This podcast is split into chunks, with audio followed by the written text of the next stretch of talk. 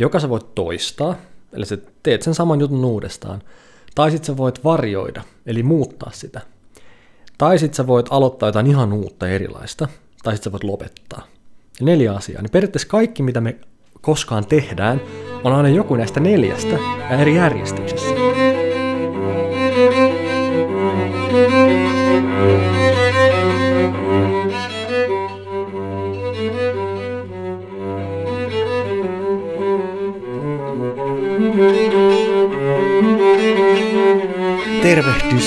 Arvon kuulijat.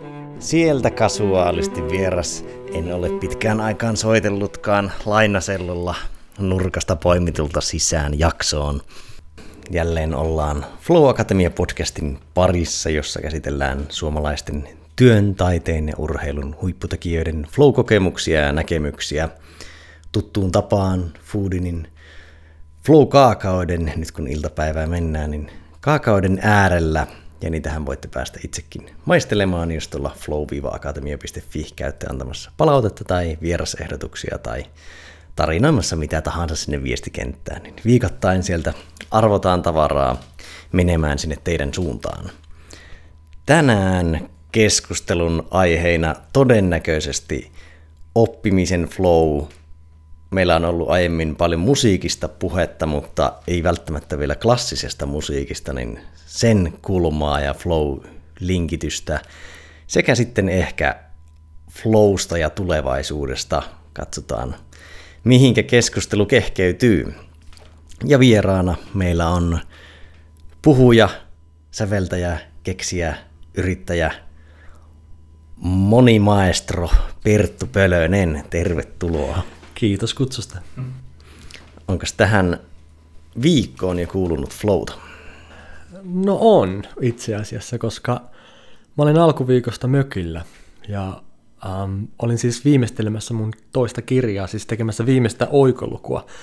Ja me kesällä rakennettiin, tai no en minä voi sanoa, että me rakennettiin, mutta sinne rakennettiin tota, semmoinen sauna, siis vanhan saunan tilalle, ja siinä on semmoinen pieni, pieni tota, tila, missä voi siis nukkua ja näin. Ja sinne oli tuotu pöytä. Ja mä kattelin siinä niin kuin ikkunasta järvelle. Siinä oli mun käsikirjoitus ja pilkkuja laitoin vielä paikalleen, niin se oli semmoinen paikka, missä kaikki muu oli, niin kuin, tiedättekö, karsittu pois.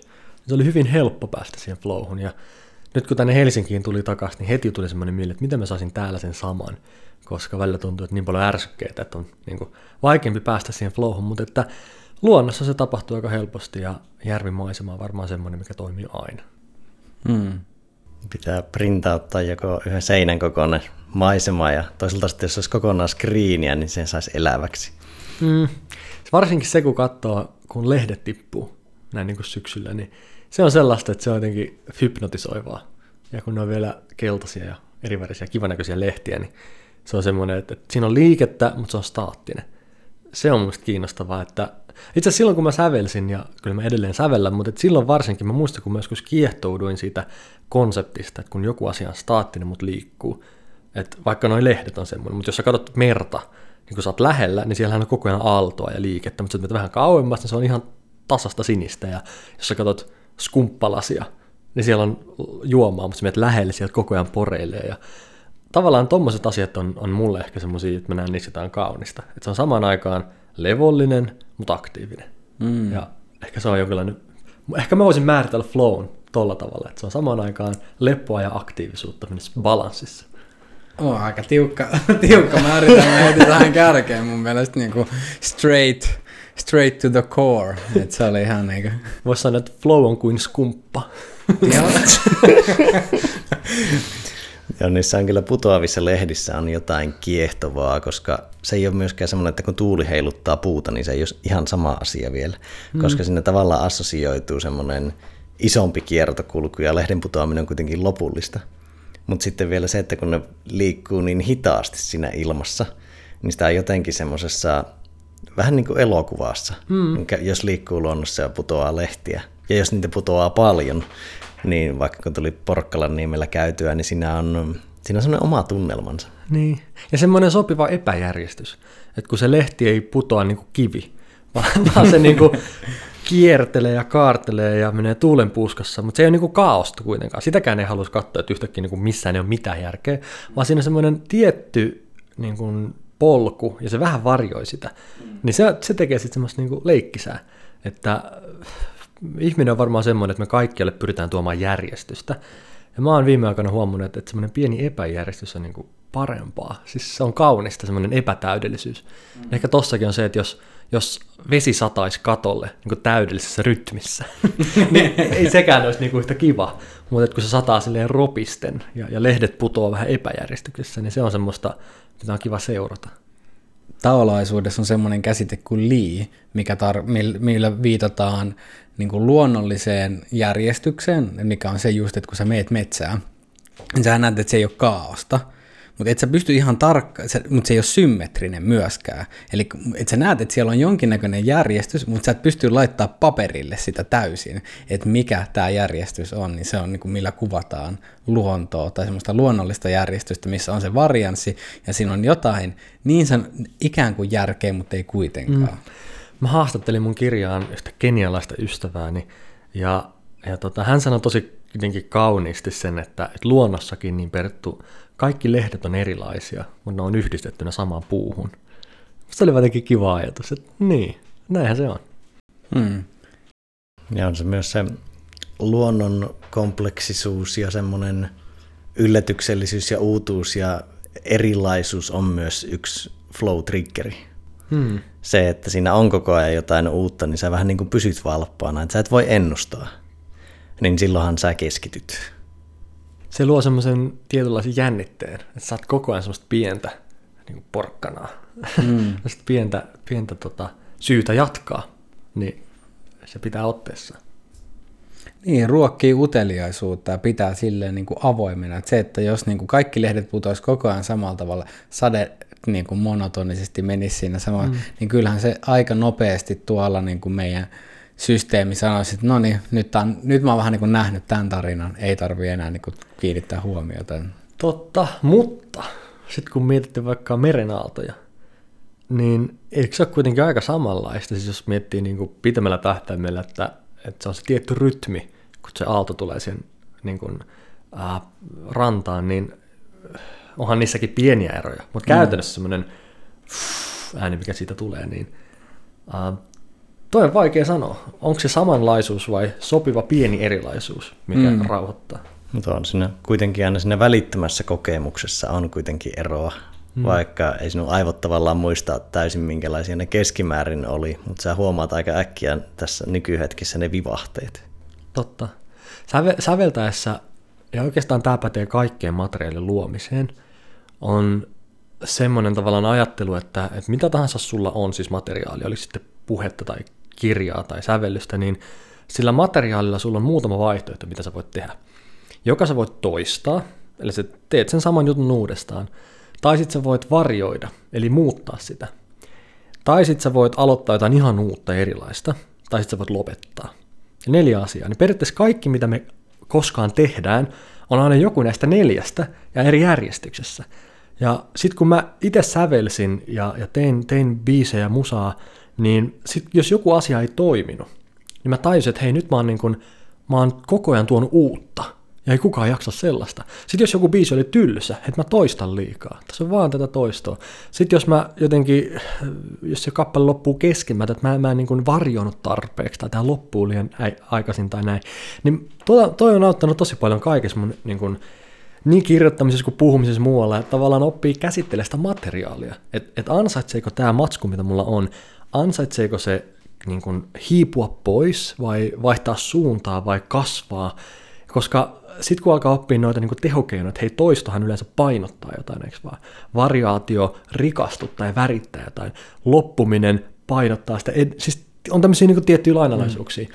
niin se, se, to, tommonen niin kuin ajattelu, mä rakastan paljon niin kuin miettiä tota, että miten mä niin kuin, että, että mitä mä olen tehnyt. On, onko mä niin kärryillä siitä, että jos mä oon itse aloittanut jotain, mutta mä luen varjoivani, niin sitten se menee ihan metsään, koska silloin tavallaan kuulija ja minä ollaan ihan eri mieltä siitä, että mitä tässä just tapahtuu. Mm. Ja sitten kun mietitään, että no miksi joku hakemusteksti ei toimi, miksi joku kirja ei onnistu, miksi joku kappale on tylsä, niin se on varmaan just se, että, että sen tekijän mielestä tässä on nyt varjoitu ja tehty uutta tai jotenkin, että sen mielestä on näin, mutta kuulija on silleen, että no ei mun mielestä. Mm. Ja sitten siinä tulee se ristiriita ja sen takia meidän huomio niin kuin lähtee pois.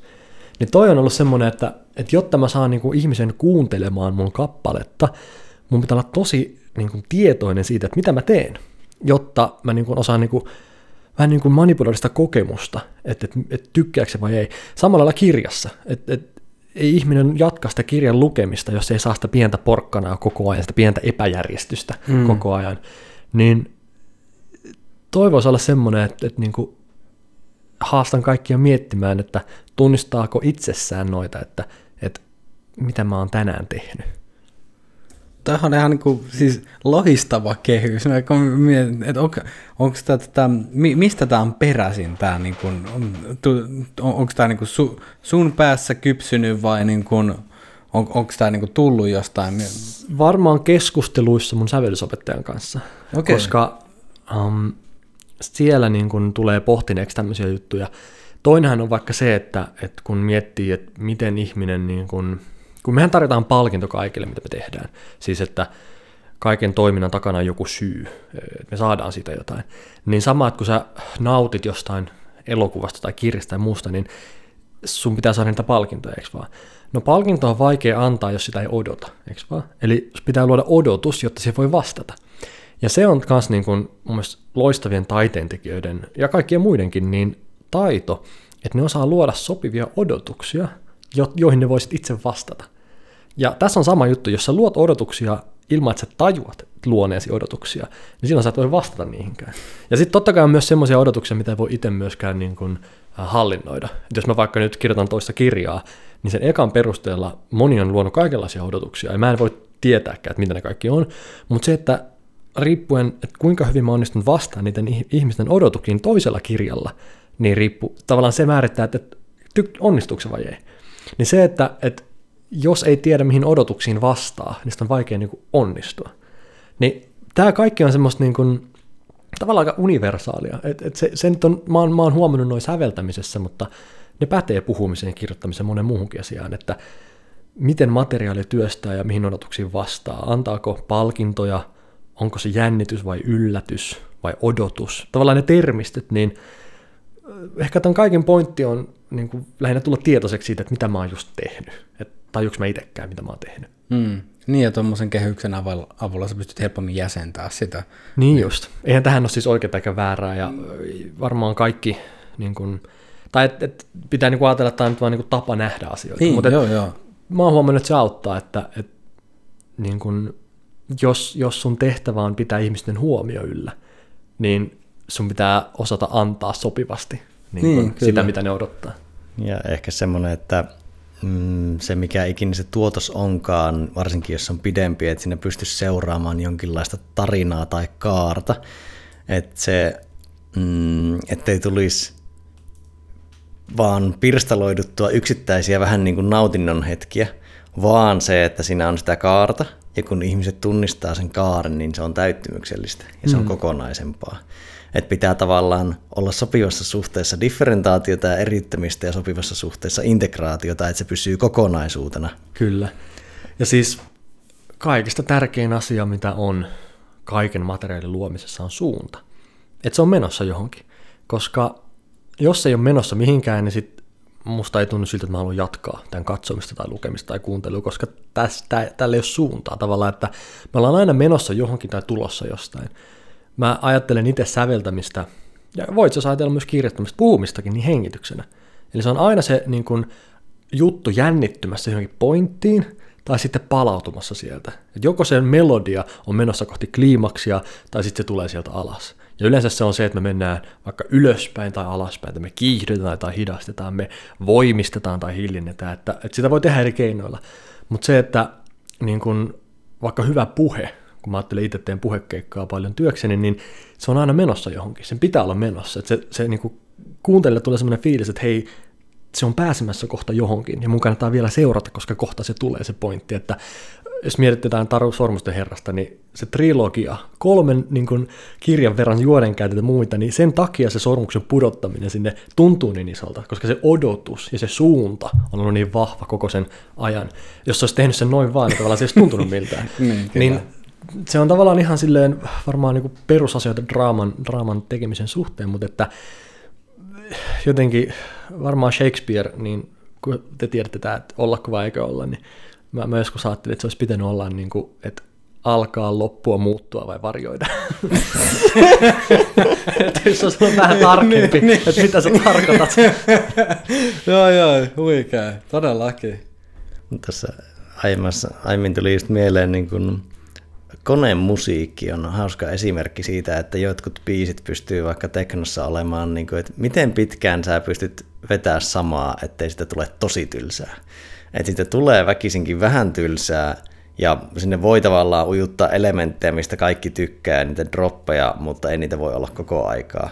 Että just semmoinen tietty niin kuin, myös vähän niin kuin jännite ja epämukavuus siinä, ettei se vaan ole koko ajan sitä nautintoa. Ja sitten se jännite ja semmoiset niin koukut, mitkä tuottaa kuulijalle, lukijalle, kokijalle dopamiinia, mm.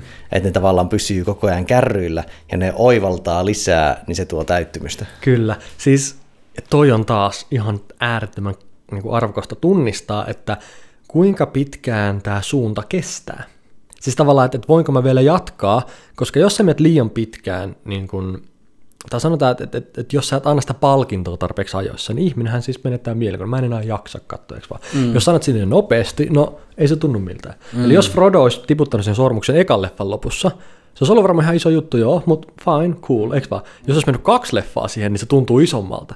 Meni kolme leffaa, niin voi vitsi, mikä momentti. Jos olisi ollut neljä leffaa, niin jengi olisi ehkä enää jaksanut. Mm. Tiedätkö? Että pitää tosi tarkkaan mitottaa se, että et, et kest, kestänkö mä vielä jatkaa vai menetänkö mä jengin ja, ja se on tosi, niin kuin, se muuttuu, koska tänä päivänä meidän keskittymiskyky vaikkapa, niin mm. se on paljon lyhyempi. Jos mä menen kuuntelemaan sinfoniaa, niin moni on silleen viiden minuutin jälkeen, no en enää jaksa, tämä on, tämä on kuultu, koska ne on ehkä tehty 200 vuotta sitten. Mm. Ja se on ollut vähän erilainen se sykli, että miten mä niin kuin koen ja mitä tapahtuu milloinkin. Mm. Niin tänä päivänä niin kun jokaisen pitää reagoida siihen, että kun me ollaan totuttu semmoiseen nopeiden palkintojen ja helpotusten ja ratkaisujen ja niin tämmöisten maailmaan, niin, niin Dostojevski voi tuntua vähän vaikealta.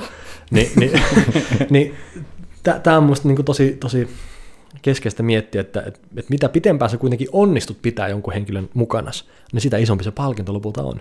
Mutta jos sä menetät sen kesken matkaa, niin eihän sillä ole mitään väliä, mitä sen jälkeen on vielä tulossa. Mm.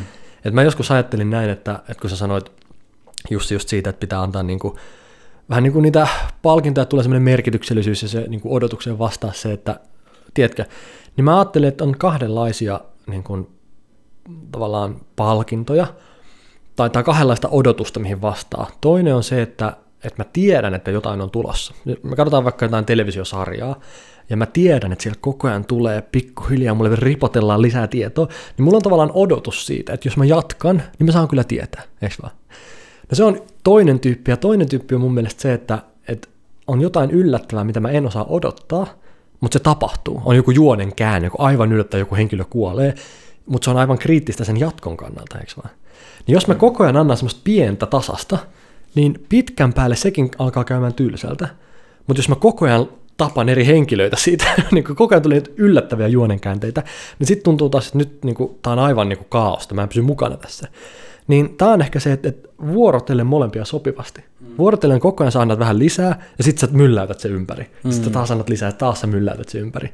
Niin se on sitten semmoinen, että, että se pitää niin kuin jokaisen vastaanottajan niin kuin varpaillaan.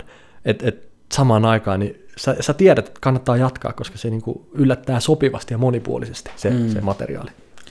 Niin, toi on kyllä niin kuin, oikeastaan varmaan kaikessa niin kuin luovassa tekemisessä, niin se on niin kuin jännitteellä pelaamista. Mm. Ja, niin kuin ne, ja ne, ne on, ketkä on eh, parhaimpia, niin pystyy pelaamaan sitä niin kuin taitavammin ja justiin viemään sinne sietämättömän rajalle, mutta ei kuitenkaan yli eikä ali, vaan just niin kuin nappiin, mutta mikä ei varmasti se helpommin sanottu kuin tehty.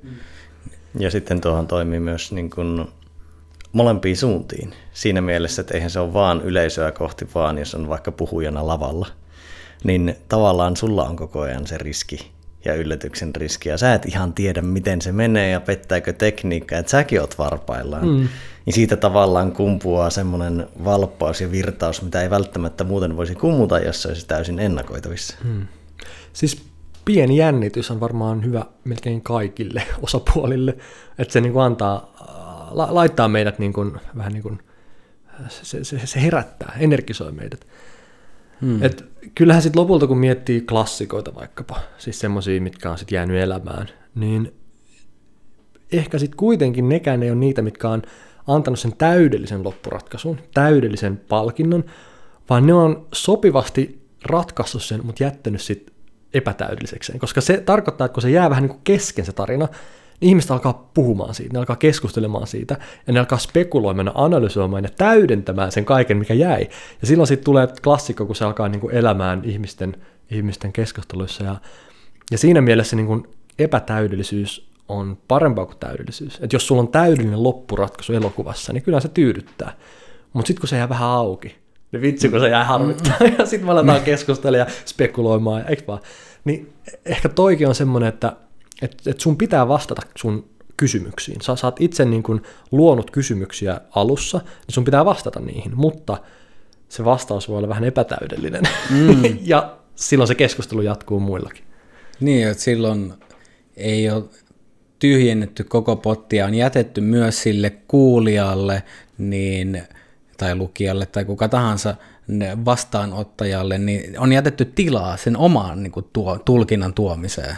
Varmaan just näin, että klassi, klassikot on niitä, missä vastaanottaja haluaa täydentää sen valmiiksi. Mm. Ja sitten myös, että siinä on semmoinen elämän maku, mm. kun ei elämä ole täydellistä. Niin jo se, se että niin kuin, no niin, pahis kuoli ja nyt sankari saa morsiammen tai miten päin vaan ja sitten menee verotkin ja they lived happy, happily ever after, niin eihän se, eihän se niin kuin toimi silleen, mm. että niin kuin tosi, tosi elämässä että ne verot menee kiinni ja sitten tulee seuraava päivä ja sitten silleen, että niin. no niin, se, se oli hauska, että joskus tota, tämmöinen filosofi kuin Slavoj Zizek, niin kuin luin sen juttu, vaan miten se puhuu Titanikista, niin oli just se, että Titanikin niin kuin huikeus perustui, tai niin kuin tärkeä elementti oli se, että siinä lopussa ne tämä rakastunut pari ei saanut toisiaan, koska sillä tavalla siinä jäi just se niin kuin ikuinen mitä jos, koska jos olisi ollut realistinen, no sitten ne olisi päässyt, päässyt tota noin, niin perille ja aloittanut tavallisia avioelämää ja sitten kymmenen vuoden jälkeen vähän alkanut tylsistymään siinä, että se, se olisi ollut niin kuin draamallisesti pa- paljon niin kuin tylsempiä, niin kuin se olisi ollut liian tyhjentävä. Mm. Se. Ja tässäkin on tärkeä se, että kun vastaanottajahan odottaa sitä täydellistä loppua, niin tämähän on just siihen niin odotukseen vastaaminen, eikö vaan? Eli mä tunnistan, että kun joku tulee katsomaan leffaa, niin odottaa sitä niin kuin happily ever afteria, eikö vaan? Ne mm. odottaa, että se on se odotus. Ja silloin taas fiksu ohjaaja, tai että hei, kun ne odottaa tota, niin mä annan niille jotain, jotain toista, ja se yllättää, eikö vaan? Ja tähän tavallaan perustuu just se, mitä mä tässä puhuin, että, että pitää tunnistaa ne odotukset, ja sitten leikitellä niillä. Mm, mm. Niin, kyllä, just se, ja silleen, että sä voit antaa jotain sinne, vaikka niin kuin esimerkiksi Titanikin loppu, että sä voit saada sille, että sä sait se, siinä on sweet, mutta siinä on myös bitter. Että et sä et, anna, sä et annakaan sitä pelkkää karkkia, vaan sille, että joo, että tämä toinen selvisi, toinen ei. Mm-hmm. Että sitten tulee se niinku yllättävä, yllättävä käänne siihen, joka on vähän va- rikkoo sitä, että katsoja saa mitä se odottaa, mutta myös jotain, mitä se ei odota. Mm. Kyllä, pitää olla sopivasti riipasevaa. Mm. Niin, että sit, sit se, koska varmaan klassikoskin kyllä niin kuin ne mm. monesti riipasee. Niin, ja, ja nyt kun mä mietin tarkemmin vielä tota, että pitääkö niin kuin, kysymyksiin ja odotuksiin vastata, niin periaatteessa ei, jos antaa tilalle silti jotain parempaa. Eli se, että et, et, tämähän on vaikka tieteen tekemisen taustalla, että et, et joo, sulla on aina hypoteesi ja sulla on aina joku olettamus, mutta että ei se haittaa, vaikka siihen ei vastata, jos me löydettiin vielä parempi mm. kysymys tai vielä parempi tutkimusaihe.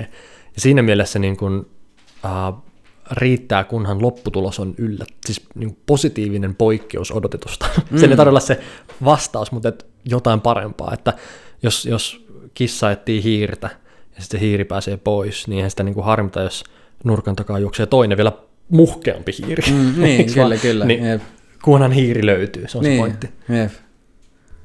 Poiketaan me odotuksista ehkä sen verran, että mistä sinä Perttu haluaisit meidän kanssa keskustella?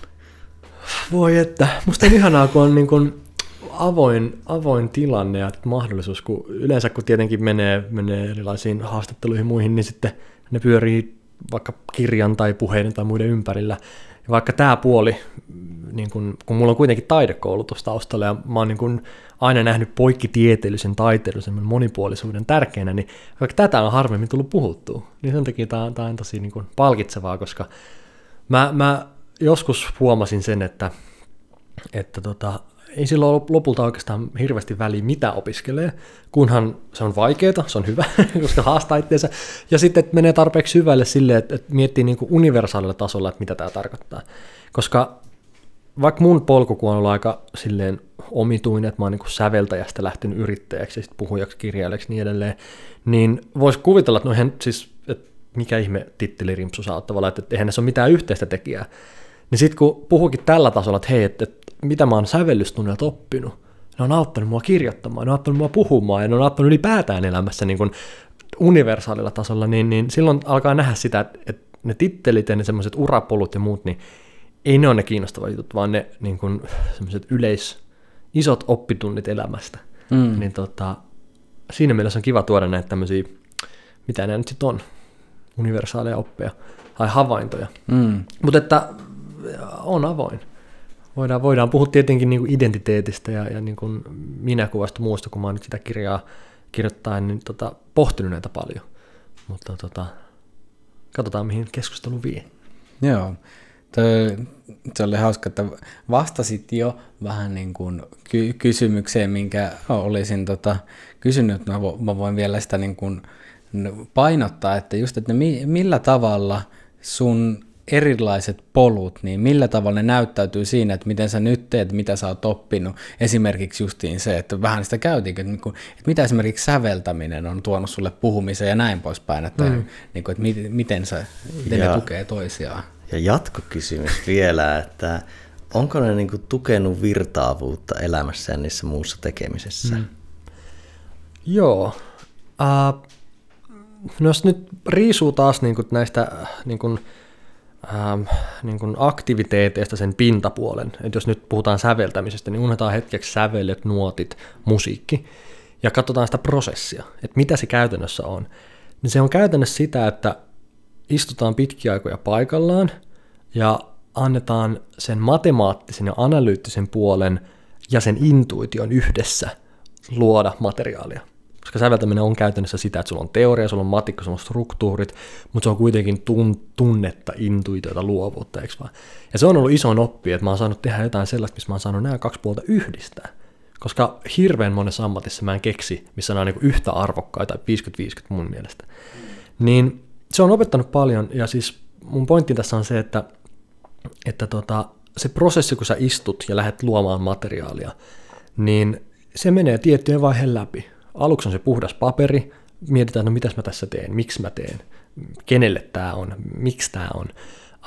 Sitten lähdetään luonnostelemaan, suunnittelemaan jotain, ehkä mietitään vähän kokonaisuutta, on joku aikajänne, siis joku aikataulu, on tiedossa, että mihin tämä tulee, on tiedossa, kuka sen tekee tai esittää tai kuka sitä myy tai markkinoi, ja sitten aletaan niinku tekemään sitä vaihe vaiheelta.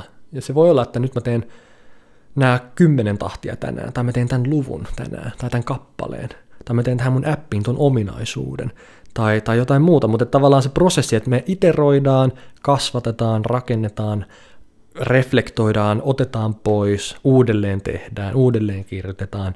Se on, se on niin hyvin silleen, että tosiaan jos ei nyt katso vaan niin kuin sitä pintapuolta, että mitä nyt sävelillä ja muuta tekee, niin se prosessi on hyvin monessa asiassa samanlainen. Ja sen, sen kun oppi säveltämällä, niin siitä on ollut hyöty, hyötyä, kun kirjoittaa. Siitä on ollut hyötyä, kun puhuu. Ja yrityksen perustaminen on ihan sama juttu. Lähdetään tyhjästä liikkeelle, tehdään joku idea, sitten iteroidaan, sitten on lanseeraus tai konsertti, mm. eikö vaan, sitten sitä myydään, myydään liput, myydään sitä appia eteenpäin, markkinoidaan, vastataan palautteen, siis se, on ihan sama juttu, mutta sitten välillä kun me unohdetaan niin kun, tai me, me luodaan semmoisia kategorioita, että on tämä ammattikunta ja tämä ammattikunta ja tuo ammattikunta, niin me luodaan vähän semmoisia rajoja, mm. että hei täältä opetuskenestä sä et hyppää tuohon elintar- elintarviketeollisuuteen mitenkään, tai täällä kun sä oot kauppakorkeakoulut käynyt, niin sä et täältä hyppää niin luonnonsuojelubisnes. Niin tiettekö, että silloin, silloin niin kuin, totta kai me tarvitaan jokaisen alan se oma tekninen niin kuin teoriasanasto ja kompetenssia, siis se on selvä. Mutta sen jälkeen aika pian niin mä huomaan paljon enemmän yhteistä kuin eroavaisuuksia eri niin kuin, toimenkuvien välillä. Mm. Niin kun tämän tavalla joskus havaitsi, niin, niin silloin se antoi paljon enemmän niin kuin uskoa itseensä, koska moni voisi kokea, no eihän säveltäjä nyt uskalla jotenkin lähteä perustamaan firmaa ja sitten piilaaksoon. Mutta sitten kun tajus, että hei, että, että niin kuin mä osasin kääntää se hyödyksi, että tästä on hyötyä tästä mun sävellystaustasta, eikä se ole haitaksi mulle, kun mulle ei ole, mä en ole koskaan käynyt Excel-kurssia tai mitään. Niin silloin tavallaan antoi itselleen sen niin kuin luvan, että hei, mähän voin yrittää hypätä nyt tästä skenestä tuohon toiseen skeneen. Ja siinä mielessä monelle se identiteetti voi olla este, kun ne näkee itsensä niin vahvasti jonkun tietyn asian edustajana, että ne ei salli sitä, että, että minähän voisin itse asiassa tehdä vaikka mitä muuta. Mm. Niin mä vähän niin kuin vahingossa onnistuin kääntää sen hyödyksi, että hei, että, että, että, että, että mä oon eri, sopivalla tavalla erilainen, mä voin yhdistää taiteen ja bisneksen esimerkiksi, tai jotenkin ne opit sieltä. Niin sitten kun mä myöhemmin mietin, että, että kun itsestään on aina vaikea puhua ja, ja on niin kuin hankala löytää niitä sanoja, niin mä sitten kehitin semmoisen ajatuksen, että jos me puhuttaisiin itsestämme tämmöisen taitojen kautta, niin ehkä mäkin voisin löytää itselleni sen yhden yhteisen niin kuin nimittäjän. Ja se, mikä on samanlaista puhumisessa, kirjoittamisessa kuin säveltämisessä, on se, että siinähän käytännössä väritetään asioita. Siinä, siinä tuodaan nyansseja, näkökulmia, mielipiteitä, harmaan sävyjä um, siinä prosessissa nimenomaan, eikö vaan? Mm. Se on, se on semmoista niin kuin ajankohtaisen asioihin kiinnittymistä. Niin siinä vaan vaihtelee ne työkalut. Jossain näpytellään kirjaimia, jossain piirretään nuottia ja jossain avataan suuta. Mutta se on värittäminen, se, se niin kuin kyky, mikä yhdistää näitä kaikkia. Mm. Ja silloin mä tajusin, että no, jos mä näen itteni värittäjänä, niin ainakaan mä en rajoita itteeni yhteen asiaan. Niin siitä syntyi tämä ajatus tähän kirjaan, että, että jos me kaikki keksittäisiin itsellemme tämmöisiä taitotitteleitä, että joku voi olla äh, ei sihteeri, analyytikko tai koodari tai kus, rekkakuski, vaan mahdollistaja, innostaja, kirkastaja, yhdistäjä, ähm, välittäjä, yhteyttäjä, niin edelleen. Siis mistä tahansa suomen kielen verbistä voi tehdä tämmöisen. Mm. Sitten verbistä tekee vain niin tittelin. Mm. Niin silloin mä uskon, että me saataisiin vähän enemmän semmoista joustavuutta tähän niin kuin minäkuvaamme. Ja kun tavallaan samaa pidet, samalla pidetään vielä takaraivossa se, että, että 5 vuotta, 10 vuotta, 20 vuotta, niin aika iso osa työelämästä tai ammateista on muuttunut tai jopa kadonnut niin meillä on ehkä edessä jopa pakosti se, että meidän pitää niin kuin muuttaa ja hypätä alalta toiselle. Niin silloin se identiteetti, se, se lokero, mihin me ollaan totuttu näkemään itsemme, niin sitten ei ole enää hyötyä, vaan mieluummin siitä, että me nimenomaan ollaan, niin kuin, pystytään joustamaan siinä, että mitä kaikkea minä voisin tehdä.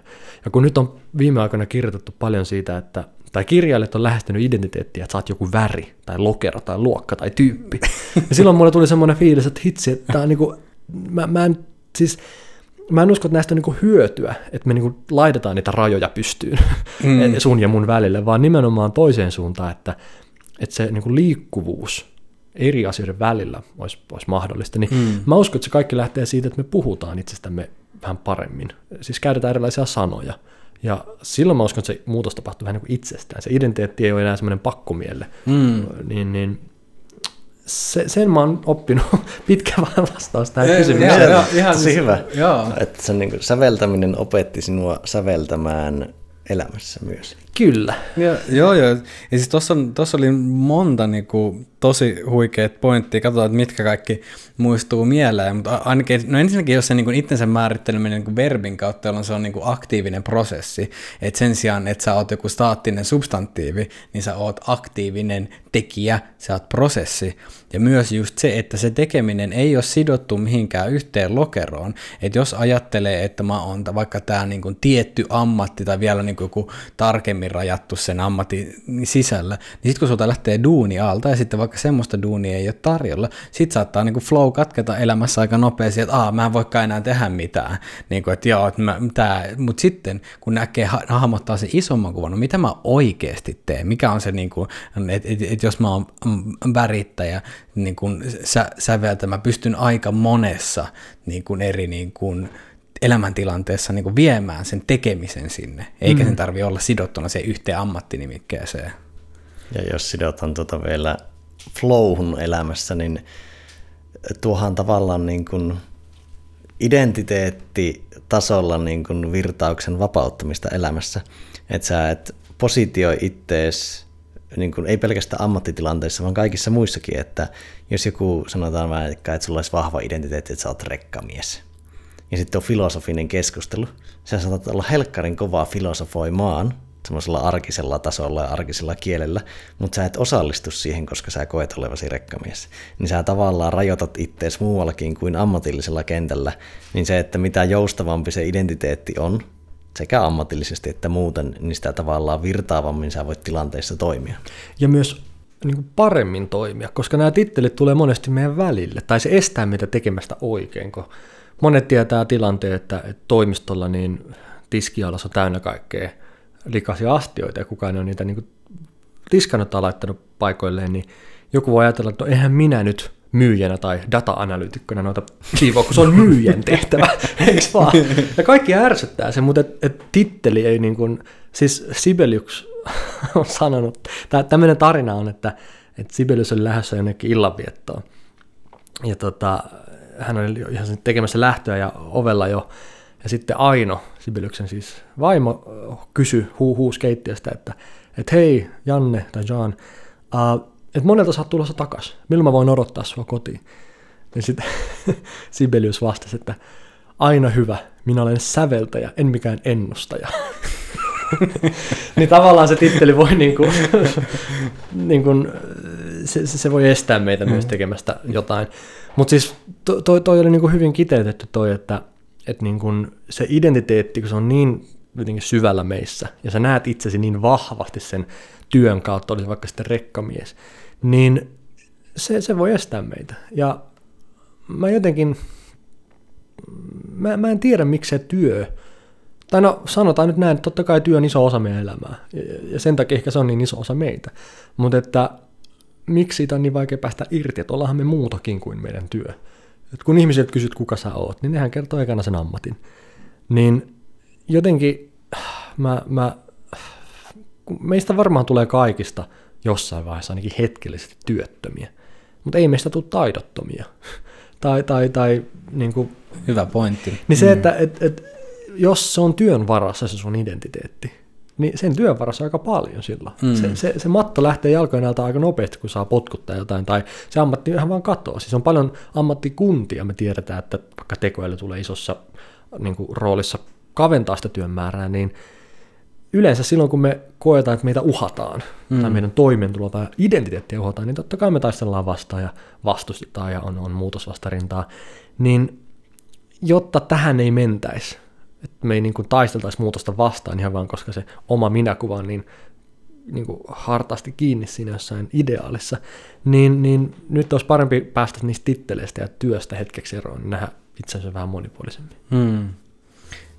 Toki on aika paljon sukupolvikysymys, että kyllä niin kuin meidän ikäiset niin alkaa jo, se alkaa olemaan aika monipuolisempi se kenttä, mutta kyllä aiemmilla sukupolvilla se on niin vahvasti myös kasvatuksessa, että kun on lapsesta asti kysytty, mikä sinusta tulee, mm. se mikä, niin, mikä, niin, mikä niin, yksi substantiivi niin, sinusta joo, tulee. Just, just näin. Ei mitä sä aiot tehdä tai mikä, mi, minkälaisia juttuja teet. Ja samahan se, jos me kysytään, että kuka sinä olet, niin sehän ohjaa vastaamaan jollain substantiivilla, ja se on sen takia varmaan hyvin vaikea kysymys. Jos me kysyttäisiin, että millainen sä oot, tai milloin sä oot, tai miten sä oot, niin silloin olisi pakko vastaa niin kuin kokonaisella lauseella. Ja se heti mä kerron paljon enemmän itsestäni kuin että annan niin kuin vastauksen, että olen tämä. Mm. Niin ehkä se kysymys jo itsessään ohjaa tosiaan niin kuin vastaamaan vähän epäedullisesti. Mutta se on totta, että kun meitä on pienestä pitäen kasvatettu, että mikä susta tulee, ja meidän polveen vielä on niin kerrottu, että sä voit olla mitä vaan. Niin se on niinku, se, se, se, se, se, siinä niinku heitetään aivan liikaa vastuuta pienelle, joka ei vielä semmoista pysty ehkä ottaa vastaan. Niin, tai kyllä. Että, että pitäisi niinku valinnat tehdä itse jo tuossa kohtaa ja tietää. Niin, niin tota, ehkä se olisi parempi kysyä tosiaan, että minkälaista työtä tai mitä sä haluaisit, mikä sua kiinnostaa. Ja mun mielestä se on muutenkin tänä päivänä vähän HP kysyä, mikä sulta tulee isona, kun eihän me siis tiedetä niitä ammatteja, Niin. mitä 10 tai 20 vuoden päästä on. Ihan vaan silloin, kun mä olin koulussa, niin ei ollut ammattia kuten appikehittäjä. Ja nyt niitä on toistakymmentä miljoonaa, että mä en olisi voinut edes vastaa tuota, tai virtuaalitodellisuus äh, suunnittelija tai arkkitehti vaikka, niin jotenkin tuntuu vähän oudolta myöskään kysyä, että kun ei ne vanhemmat tiedä, se lapsikaan tiedä vielä. Niin, no, no jos miettii, että nuori Perttu menee opolle, niin kuin, että nyt tarvittaisiin vähän tämmöistä tulevaisuuden koutsausta, niin olisiko opolla ollut substantiivi sanoa siitä, että, että mikä, mikä, mitä sä teet nytten, niin olisiko, mikä se olisi ollut se substantiivi, että jaa, t- tämä on, tää on sun urapolku, että tää on tämmöinen. Niin, siis kyllähän tavallaan tuommoiset yksittäiset niin kiintopisteet tai jopa unelmat, niin nehän voi rajoittaa meitä. Koska kun meillä on joku unelma, että musta tulee tämä, ää, ja unelmissahan sinänsä mitään vikaa, siis on hienoa, että meillä on jotain tähtäimiä, mm. mutta kun sulla on joku yksittäinen asia mielessä, että musta tulee tämä tai minä valmistun tällaiseksi, niin sitten sit me ei nähdä niitä mitään muita vaihtoehtoja siinä rinnalla koska meillä on vähän niin kuin hevosilla ne korva, ei kun mitkä ne on silmälaput, että me katsotaan vaan eteenpäin sitä yhtä asiaa. Vaikka maailma koko ajan muuttuu meidän ympärillä, niin se, että jos vois päästä siitä kontrollista irti, että hei mä en tiedä mikä musta tulee, niin silloin olisi niin kuin valmiimpi reagoimaan, että mitä maailmassa tapahtuu, niin minä menen sen mukana. Eikö mm. mä, mä voin niin kuin elää tässä. Ja, ja siinä mielessä niin kuin, mul- multa jos olisi kysytty pienenä, että mikä Perttu susta tulee, siis joku 5V, niin mä olisin sanonut astronautti. Ja nyt kun mä mietin sitä taaksepäin, niin se astronautti oli nimenomaan tämmöinen unelma, että, että mä olin oppinut se, josta se oli se kiiltokuva. Ja sitten jossain kohtaa, kun realiteetteja niin kuin ymmärtää, niin tajuaa, että ei musta tuu astronautti tai että mun pitää niin kuin luopua siitä unelmasta. Mutta jos multa olisi kysytty pienempänä, että Perttu, uh, mikä sua kiinnostaa?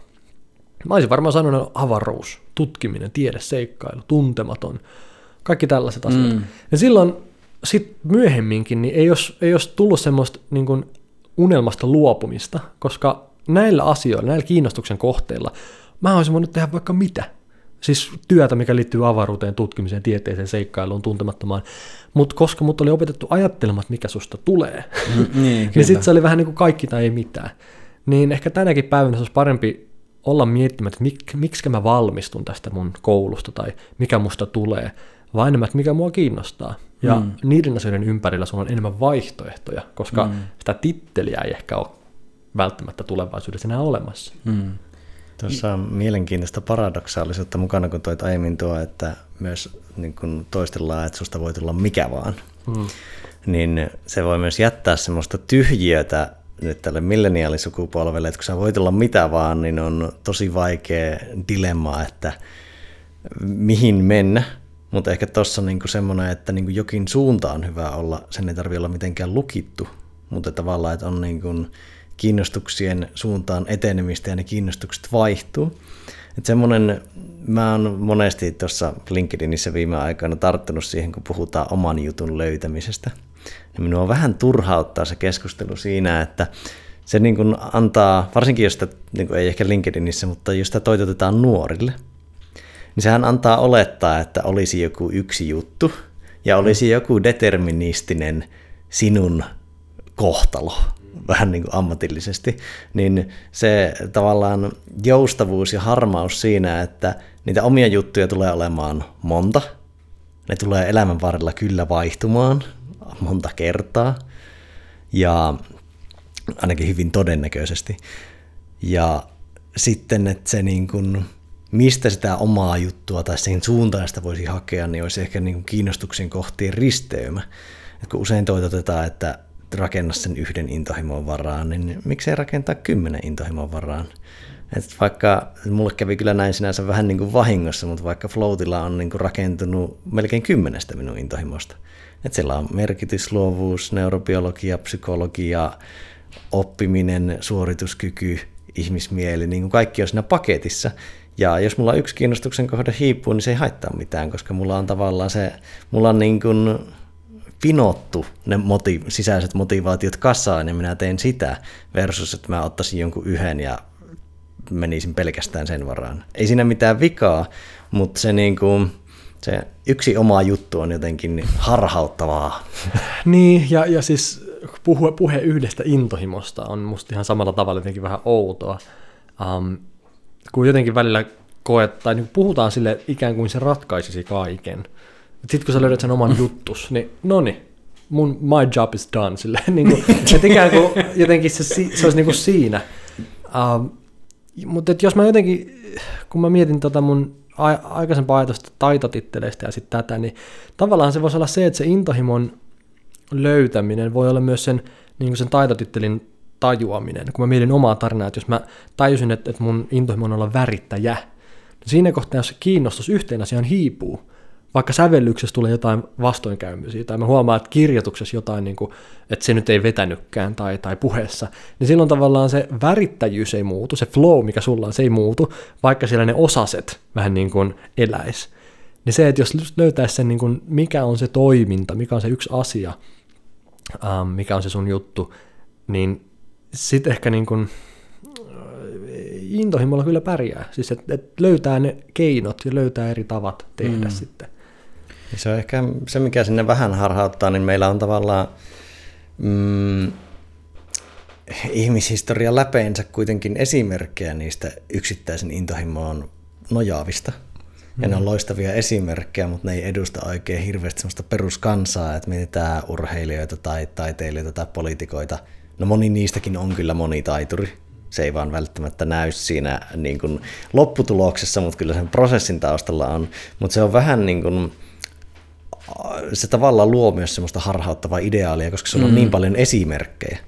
Ja sitten sä et myöskään näe lainkaan sitä niiden elämää sillä taustalla, tai sitä, kun se vaikka se urheilijan huippura loppuu, niin sitten onkin 50 vuotta ei niin intohimoista elämää. Niin joo, tämä on toi on hyvä, että, että kulissien taakke, niin me, me nähdään vähän niin kuin ihmisten semmoinen highlight reel, että mm. niin ne, ne kuul, kultahetket, mutta ei sitten, mikä sen hinta on. Niin, mä, mä oon lähestynyt tätä semmoisella vertauksella ää, ää, noista niin kuin kasinoista. Et kun mietitte, että te astutte kasinolle, niin mitä te kuulette?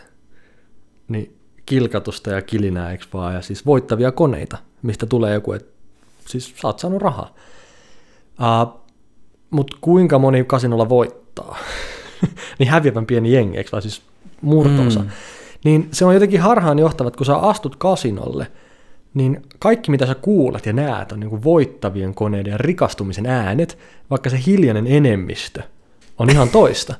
Ja nyt kun me katsotaan, niin kuin, mitä on ilmiöitä meidän maailmassa, mitkä ovat kuin kasino, niin piilaaks on yksi, eikö mm. Et muutamat loistavat niin kuulua, ja sitten se iso enemmistö, mikä ei pärjää niin hyvin, niin ei kuulu niistä. Kilpaurheilu on sama juttu, ne voittajat muistetaan, mutta se suurin osa niin ei voita itse asiassa, mm. vaan? Uh, kolonialistisessa maailmassa niin suuren kansan ja massan tarpeet muut tukahdutettiin, ja vaan ne sitten, jotka jää niin kirjoittaa historian, niin ne muistetaan, eikö vaan? Mm. Siis, että et maailma on kuin niin kuin kasino. Ja tavallaan nämä niin kuin esimerkit, kun meillä on historiassa näitä tämmöisiä niin kuin yksittäisiä huippuja, ne on just ne, ketkä voitti sen jackpotin. Mutta se suuri enemmistö, että me unohdetaan tavallaan keskiarvot, että jotenkin jos me vaan seurataan niitä, ketkä voitti siellä kasinolla rahaa, niin me unohdetaan tosi nopeasti, että tämä ei ole niin kuin se hyvä esimerkki meille. Mm. Tämä ei ole se niin kuin jotenkin luonnollinen tapa rikastua. Mm. niin jotenkin, että et muistettaisiin semmoinen niin kuin, just ne harmaan sävyt. Se olisi tosi tärkeä, mutta mä, mä oon niin kuin yrittänyt koko ajan enemmän enemmän niin kuin treenata omaa mieltäni näkemään, että missä on se hiljainen enemmistö. Mm. Koska somessa vaikkapa, niin, ja media ylipäätään, me, mm. me jaetaan edelleen tosi karkeasti vaikka uutisia, että on hyvä uutinen tai paha uutinen. Tiedättekö, on niin kuin, korona hyvä vai paha, äh, konkurssi hyvä vai paha, potkut hyvä vai paha ja niin edelleen. Niin, että saataisiin vähän niin kuin muitakin sävyjä sinne, se olisi mm. tosi tärkeää. Me nähdään somessakin paljon ihmistä just niitä highlight reelejä, että siis tämmöisiä niin kuin huippukohtia, ja sitten me unohdetaan, että ai niin, tossa kohtaa ne just voitti tuosta pelikoneesta jotain, mutta ne on niiden kokonaissaldon pahasti pakkasella. Mutta se, mitä me nähdään, on vaan se hetki, kun ne voitti sieltä koneesta jotain, niin jotenkin että missä kaikkialla me nähdään kasinoita. Mm, joo, tämä on ihan huikea, huikea vertauskuva just silleen, että, että siinä vielä, että kasinoilla poikkeuksellisen paljon on nimenomaan korostettu sitä voittamisen, jolloin sulle tulee epärealistinen kuva siitä maastosta, mikä, mikä oikeasti, mikä on se todellisuus. Että kyllähän sä voit niinku vinouttaa sitä nimenomaan boostaamalla mm. sitä niinku voittamista, niin se, kyllähän se niinku nousee meidän, meidän tuolta tota, niinku, hu, niinku huom, me annetaan sille iso merkitys sitten, se nousee niinku tosi huomionarvoiseksi, kun siihen tulee kilinää, kun me yhdistetään niinku kaikkiin mahdollisiin positiivisiin lupauksiin, mitä se tuottaa, wow, ja sitten huomio kapenee siihen ja se hiljainen enemmistö, ne koneet, mihin meni törkeästi rahaa ja mitä ei tullut takaisin, niin. ne unohtuu sieltä. Ja, ja sitten kun, kun niin voittajat kirjoittaa historian, niin sitten se ärsyttää, kun ne voittajat sanoo, kun kuule mä oon niin hyvä ja mä osasin tänne, sitten mä keskityn tähän, mä kehitin näitä taitoja, sitten tekisi mieleen sanoa, että sulla vaan kävi mäihä. Sa, sulla kävi vaan tuuri, että ei sitä jackpottia voideta taidolla, tiedätkö? Niin kuitenkin, että, että sitten kun me katsotaan niin kuin guruja ja niin kuin esimerkillisiä yksilöitä ja asiantuntija ja muita, niin, sitten niin kuin, ne, ne kertoo, että näin voitat kasinolla, mikä on niin kuin, lähtökohtaisesti vähän silleen, että et, et, toimiko tämä kaikille. Niin, ja sitten se, että jos sä meet sen voittajan jälkeen siihen pelikoneelle, niin tilastollisesti todennäköisesti pärjäät huonommin. Nimenomaan. Joo, ja tuo to on niinku hauska vielä, että just, että jos sit sä kuuntelet sitä yhtä voittajaa ja otat sen niinku metodiikka työkalupakin ja yrität sitten itse täysin eri, täysin erilaisilla niin kuin olosuhteilla soveltaa sitä, ja sitten huom- sit se ei toimi. Sitten on vaan niin kuin, että oh jaa, no okei, no tämä ei, tää ei, mm. tää ei vaan sit onnistu. Kun, että jos te, niin kuin, ei, ei niin kuin, milloin on helppo niin kuin, tulla sokeeksi niille tilannetekijöille, että miss, mikä, missä sä oot nyt, koska ne keinot, millä niin kuin pärjää eri tilanteissa, niin se on ihan eri asia, että mihin sä, mihin sä synnyt, mikä on sun sosioekonominen asema, minkä, minkä näköiset niin kuin geneettiset ö, ominaisuudet sulla on, Ka- kaikki, mm. kaikki tämä. Niin siis me pelataan siellä kasinolla eri pelejä. Sitten jos sä kuuntelet jotain gurua toiselta puolella maapalloa, sanot, että hei, että teepä näin ja näin, niin sä pärjäät niin kuin hyvin niin sitten sä unohdat, että se pelaa pokeria, mä pelaan pajatsoa. Tiedätkö? että et jos me yritetään niinku hakea sitä jokeria sieltä, niin ei täällä pajatsossa ole jokereita. Tavallaan, että et sitten me unohdetaan se, että me, me pelataan eri peliä, ja sen takia välillä ei voi niinku yleistää jotenkin, että on nämä neuvot ja nämä tavat elää, ja tämä on se, millä pärjää ja menestyy. Että jotenkin, eihän sitten ole niinku hyötyä, että me voitetaan jonkun toisen pelissä, koska silloin parhaimmillaankin me voitetaan se jonkun toisen peli, eikä omaa peliämme. Mm. Ja se on myös tärkeää, että, että niin kun, jos me jahdataan vääriä asioita, niin parhaimmillaankin, niin, ja yleensä me huomataan se vasta, kun me ollaan onnistuttu, että ei tällä ollut väliä, ei, ei tämä olekaan sitä tärkein juttu. Niin jotenkin toi, että, että, että pelaatko sinä tällä hetkellä kasinolla omaa peliäsi vai jonkun toisen peliä, mm. ja sekin on niin hyvä miettiä, että, että jos mä voitan tässä, niin onko mä onnellinen. Niin, niin toi. Aina kun pelaa toisten pelejä, niin usein jahtaa tai rakastaa lopputulosta eikä prosessia, hmm. jossa tullaan siihen, että miten niitä töitä ja muutenkin elämää elää ja miten niitä valintoja tekee. Ja tuosta oli ihan mielenkiintoinen, mitä äsken juttelitte, tämä miten kuunnella voittajia, niin Steven Kotlerilla on sellainen ajatus, että tämä ei ehkä rinnastu kasinoympäristö, joka on tavallaan jossain määrin setupattu, mutta tolleen laajemmin, niin jos kuuntelee vaikka jonkun urheilumenestyjän oppeja, niin persoonallisuus ei juurikaan skaalaa. Eli sä et voi tavallaan, joku urheilija voi puhua, niin kuin, että se on saanut omalla persoonalla ja tekemisellään tietyt jutut, mutta se ei skaalaa, mutta esimerkiksi niin kuin biologiset jutut, mitkä toimii, niin ne skaalaa, koska se biologia on sama, lähes sama kaikilla, mm. tai niin kuin perusteiltaan ainakin. Mm. Ja sitten vielä, vielä tämmöisenä spämminä kaikki ajatukset, mitä tässä on tullut, niin mm, aiemmin tuli mieleen se kysymys, että kun puhutaan intohimon löytämisestä, niin onko sekin harhauttavaa, koska osaltaan se myös luodaan siinä tekemisessä, että se intohimo syttyy tekemisen aikana, ei niinkään ennen sitä. Että sä et voi varsinaisesti niinku rakastua ilman sitä kokemusta. Että sä vaan ehkä rakastut ideaaliin. Niin sit vähän sama kuin merkitys, että löydetäänkö se vai luodaanko se merkitys, niin on intohimossa, että löydetäänkö vai luodaanko. Toi on tosi hyvä. Uh, koska mä muistan, mulle tuli mieleen yksi vanha muisto siltä ajalta, kun mä olin Piilaaksossa, um, kun meillä oli semmoinen harjoitus kerran porukalla siellä, minkä teki siis yksi CIA-agentti, ja, mutta se antoi meille kaikille kananmunat käteen. Sanoi, että opiskelkaa se. Sitten me oltiin vähän silleen, että häh? Kuitenkin siis pätevä kaveri ja näet, ei nyt ihan la, leikkiäkään las, laske, mutta et antoi kananmunan, että onkin nyt vartti. Opiskella joka, joka ikinen muoto ja pieni yksityiskohta siitä kananmunasta. Ja no sitten me tehtiin, me pyöriteltiin sitä kananmunaa ja niin kuin mä, mä opin sen ihan ulkoa, mä, niin kuin se olisi niin kuin kartta, maailman kartta, että mä muistin kaikki vuonot ja muut siinä pinnalla ja, ja tota, sitten se sanoi myöhemmin, että joo, että ottakaa se mukaan ja varjelkaa sitä, älkää antako kenellekään, siis pitäkää huoli, ettei kukaan ota sitä. Ja sitten joskus myöhemmin meidän piti sitten antaa se eteenpäin ja se piti tehdä hiljaisuudessa ja se piti antaa jollekin jolla, niin, niin kuin, jotain niin arvosta tai jotain tämmöistä, siihen liittyy muitakin juttuja. Mutta se pointti siinä on lähinnä se, että, että kun, kun me ollaan niin keskitytty johonkin, vaikka siihen kananmunaan, niin sen antaminen yhtäkkiä tuntuu isommalta, koska me tunnetaan se, me tiedetään se kananmuna. Vaikka se on aivan merkityksetön asia, mutta kun me ollaan joskus paneuduttu ja sitouduttu siihen, niin se ele, kun me se vaikka luovutetaan, se tuntuu joltain.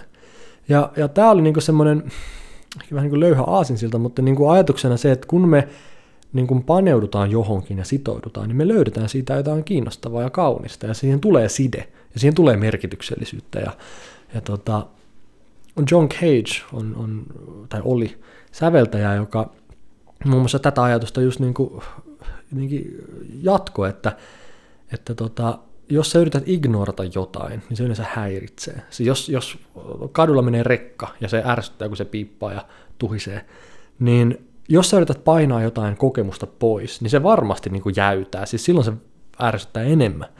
Mutta jos sä keskityt siihen, että nyt hei, että mitä eri niin kuin leijereitä sä löydät tuolta rekan äänestä, mistä se ääni koostuu, minkä makunen se ääni on, minkä, miltä se, mikä materiaali se on, miltä se haisee se. Siis sä niin kuin luot siihen ulottuvuuksia, että mitä tuo ääni on. Niin kun sä keskityt johonkin, niin sä alat huomaa, että hei vitsi, tämä rekan ääni, tämä on tosi kiehtova. Että tässä on vaikka mitä. Ja tuossa oli tavallaan se pointti, että et, et mistä tahansa saa kaunista, kun sä keskityt ja niin kun omistaudut sille rekan äänikin on semmoinen, ja, ja sitten se meni vielä pitemmälle siitä, että jos rekka ajaa tiellä, niin ihmisten mielestä se on hälyä, ja se on niin huono ääni. Jos rekka ajaa musiikkikoulun ohi, missä on tutustuttu hänen ajatuksensa, niin se on musiikkia. Mm. Se on kaunis ääni. Että kuinka paljon mielellä pystytään myös vaikuttaa siihen, että, että onko toi ärsyttävä vai onko se kaunis. Ja sitten kun John Cage vielä jatkoi, että, että, niin, että niin kuin, mä en keksi mitään syytä, miksi joku asia ei voisi olla kaunis. Mutta se oli jotenkin hieno ajatus. Että, että mä jotenkin fiilaan tota ajatusta, että jos me se intohimonkin suhteen, niin ei ajatella, että me löydetään se, vaan että sitoudutaan nyt tähän. Tehdään tätä, omistaudutaan tälle, keskitytään ja paneudutaan tähän, niin ehkä se löytyy sieltä, että hei, tässä on jotain paljon enemmän kuin mitä mä luulin. Toi on, toi on tosi ta, niin tärkeät silleen, että koska mon, niin kuin miettii, että parhaat kultasuonet löytyy syvältä, niin sä et niin kuin pinnalta sä saatat saada vaan ihan semmoisia niin kuin, pikkuhippuja, mitä sä et niin kuin, niin kuin mietin, niin mikä tahansa asia, niin siihen sy- vasta sen syventymisen myötä sä alat ymmärtää sitä oikeasti ja saamaan siitä paljon enemmän irti. Ja, jos on, ja, ja, ja sehän voi olla niin kuin, kaikkein ei tarvii, ei sun, jos lähtee johonkin syventymään, niin ei sen tarvii jäädä siihen ikuisesti, niin kuin, että, niin kuin, että että tämä on nyt lifetime deal, että mä nyt, mä nyt otan tämän niin vaikka instrumentin ja mä rupean soittaa sitä, niin jos mä nyt otan tämän, mun pitäisi ottaa loppuun, mutta ei. Mutta et, et, niin kuin jonkin aikaa syventyy johonkin, niin sitten sit se kyllä alkaa paljastaa, sit, koska monesta asiasta, no vaikka musiikki, niin on semmoinen, että eihän niin kuin, ei musiikki, musiikkiin paneutuminen, vaikka instrumentin aloittaminen, niin eihän se ole vielä niin kuin harvalle vaikka kun kitaran ottaminen on ensimmäisestä kerrasta ja semmoinen niin kuin, wow, niin kuin, et, et, tai ehkä tässä on just se paha, että kun me, me luetaan tarinat niistä jostain muusikoista, jotka oli silleen, että otin ensimmäisen kerran kitaran ja se oli minulle uskonnollinen kokemus, pääsin suoraan flow ja soitin maailman kymmenen kovinta rockibiisiä improvisoiden siitä, okei, okay, ja muutamat yksittäiset tapaukset for sure, mutta suurimmalle osalle se on aluksi aika hankalaa, hmm. mutta pikkuhiljaa kun sä alat päästä siihen kiinni, se muuttuu vaivattomammaksi, sä alat ymmärtää vaikka sitä niin kuin teoriataustaa, sä pystyt niin kuin alkaa soveltaa, niin sitten se alkaa vasta avautua se maailma, että okei. Ja, ja, ja tämä sitoutuminen liittyy taas jälleen kerran Frodoon ja, ja Tarusormusten herraan, koska tästähän on kyse. Että et jos, jos se kitara ekalla kerralla heti kuulostaa kivalta, niin ei se tunnu isolta, mutta sä oot kolme vuotta treenannut jotain. Mm. Sä oot valmistanut sitä sormuksen pudotusta kolme leffaa. Niin kyllä se sen jälkeen, että ai että mikä täyttymys, kun sä mm. oikeasti saat sen soinnun soitettua hyvin. Mm. Tavallaan tämä on se sama, että kun mä oon sitoutunut katsomaan tätä elokuvaa, että mä oon sitoutunut lukemaan tämän kirjan loppuun, että mä oon sitoutunut harjoittelemaan tai työstämään tätä asiaa, niin sitä kautta tulee myös se mahdollinen suurempi palkinto. Mm. Ja toi on, toi on niin kuin, jos linkittää siihen lupa, milleniaalilupaukseen olla mitä vaan, niin sehän on, se on se on kauhea tila, että kun sulle annetaan va- ääretön vapaa kenttä, mutta ei kyky sitoutua. Ehkä niin kuin harhainen kuva, että mitä on vapaus. Että vapaus on vaan se ääretön potentiaali, mutta eihän se ihmiskokemuksessa ole millään tavalla, siinä ei ole mitään mieltä, ellei siitä tule jotain aktuaalista. Että se niin kuin potentiaali, siitä tulee jotain, ja se vaatii myös sitä kykyä sitoutua. Niin sitten sä oot semmoisessa niin kuin hyvin epämiellyttävässä jännitteessä, että missä sä, et oo, sä oot samaan aikaan vähän kaikkialla, mutta et yhtään missään, mm. kun sä voisit olla mitä vaan, mutta sä et pysty kahta minuuttia pidempään sitoutuu asioihin, koska se vaan, se, se tuntuu liian haastavalta. Ja niin. mikä lause sisältää enemmän, tai mikä, millä lauseella pystyy luomaan enemmän psyykkistä entropiaa kuin sillä, että voit olla mitä vaan? se on niin semmoinen tavallaan elämän hahmottamisen kauhutilanne siinä mielessä, että sillä on niin kuin, ei ole mitään suuntaa siinä lauseessa itsessään. Ehkä niin. tuohon vielä lisäyksenä, niin kuin, mikä liittyy paljon työelämään, mistä tuli omaankin kirjaan kirjoitettu, että kun intohimoon liittyen, niin ihmiset odottaa, että työ sytyttää heidät, mutta eivät ole välttämättä valmiita syttymään työlle. Et siinä on nimenomaan se löytymiskulma, että kyllä se intohimo tuossa jossain on, mutta tavallaan ei suoraan itse niin kuin aktiivisesti etsittää vie omaa työtä siihen suuntaan, vaan se on semmoinen vähän niin kuin mystinen asia, mikä tulee vähän niin kuin sadussa jostain. Niin. Pitäisi niin kuin ajatella, että, että se tulee kun jatketaan. Se tulee kun mm. jatketaan. Että mm.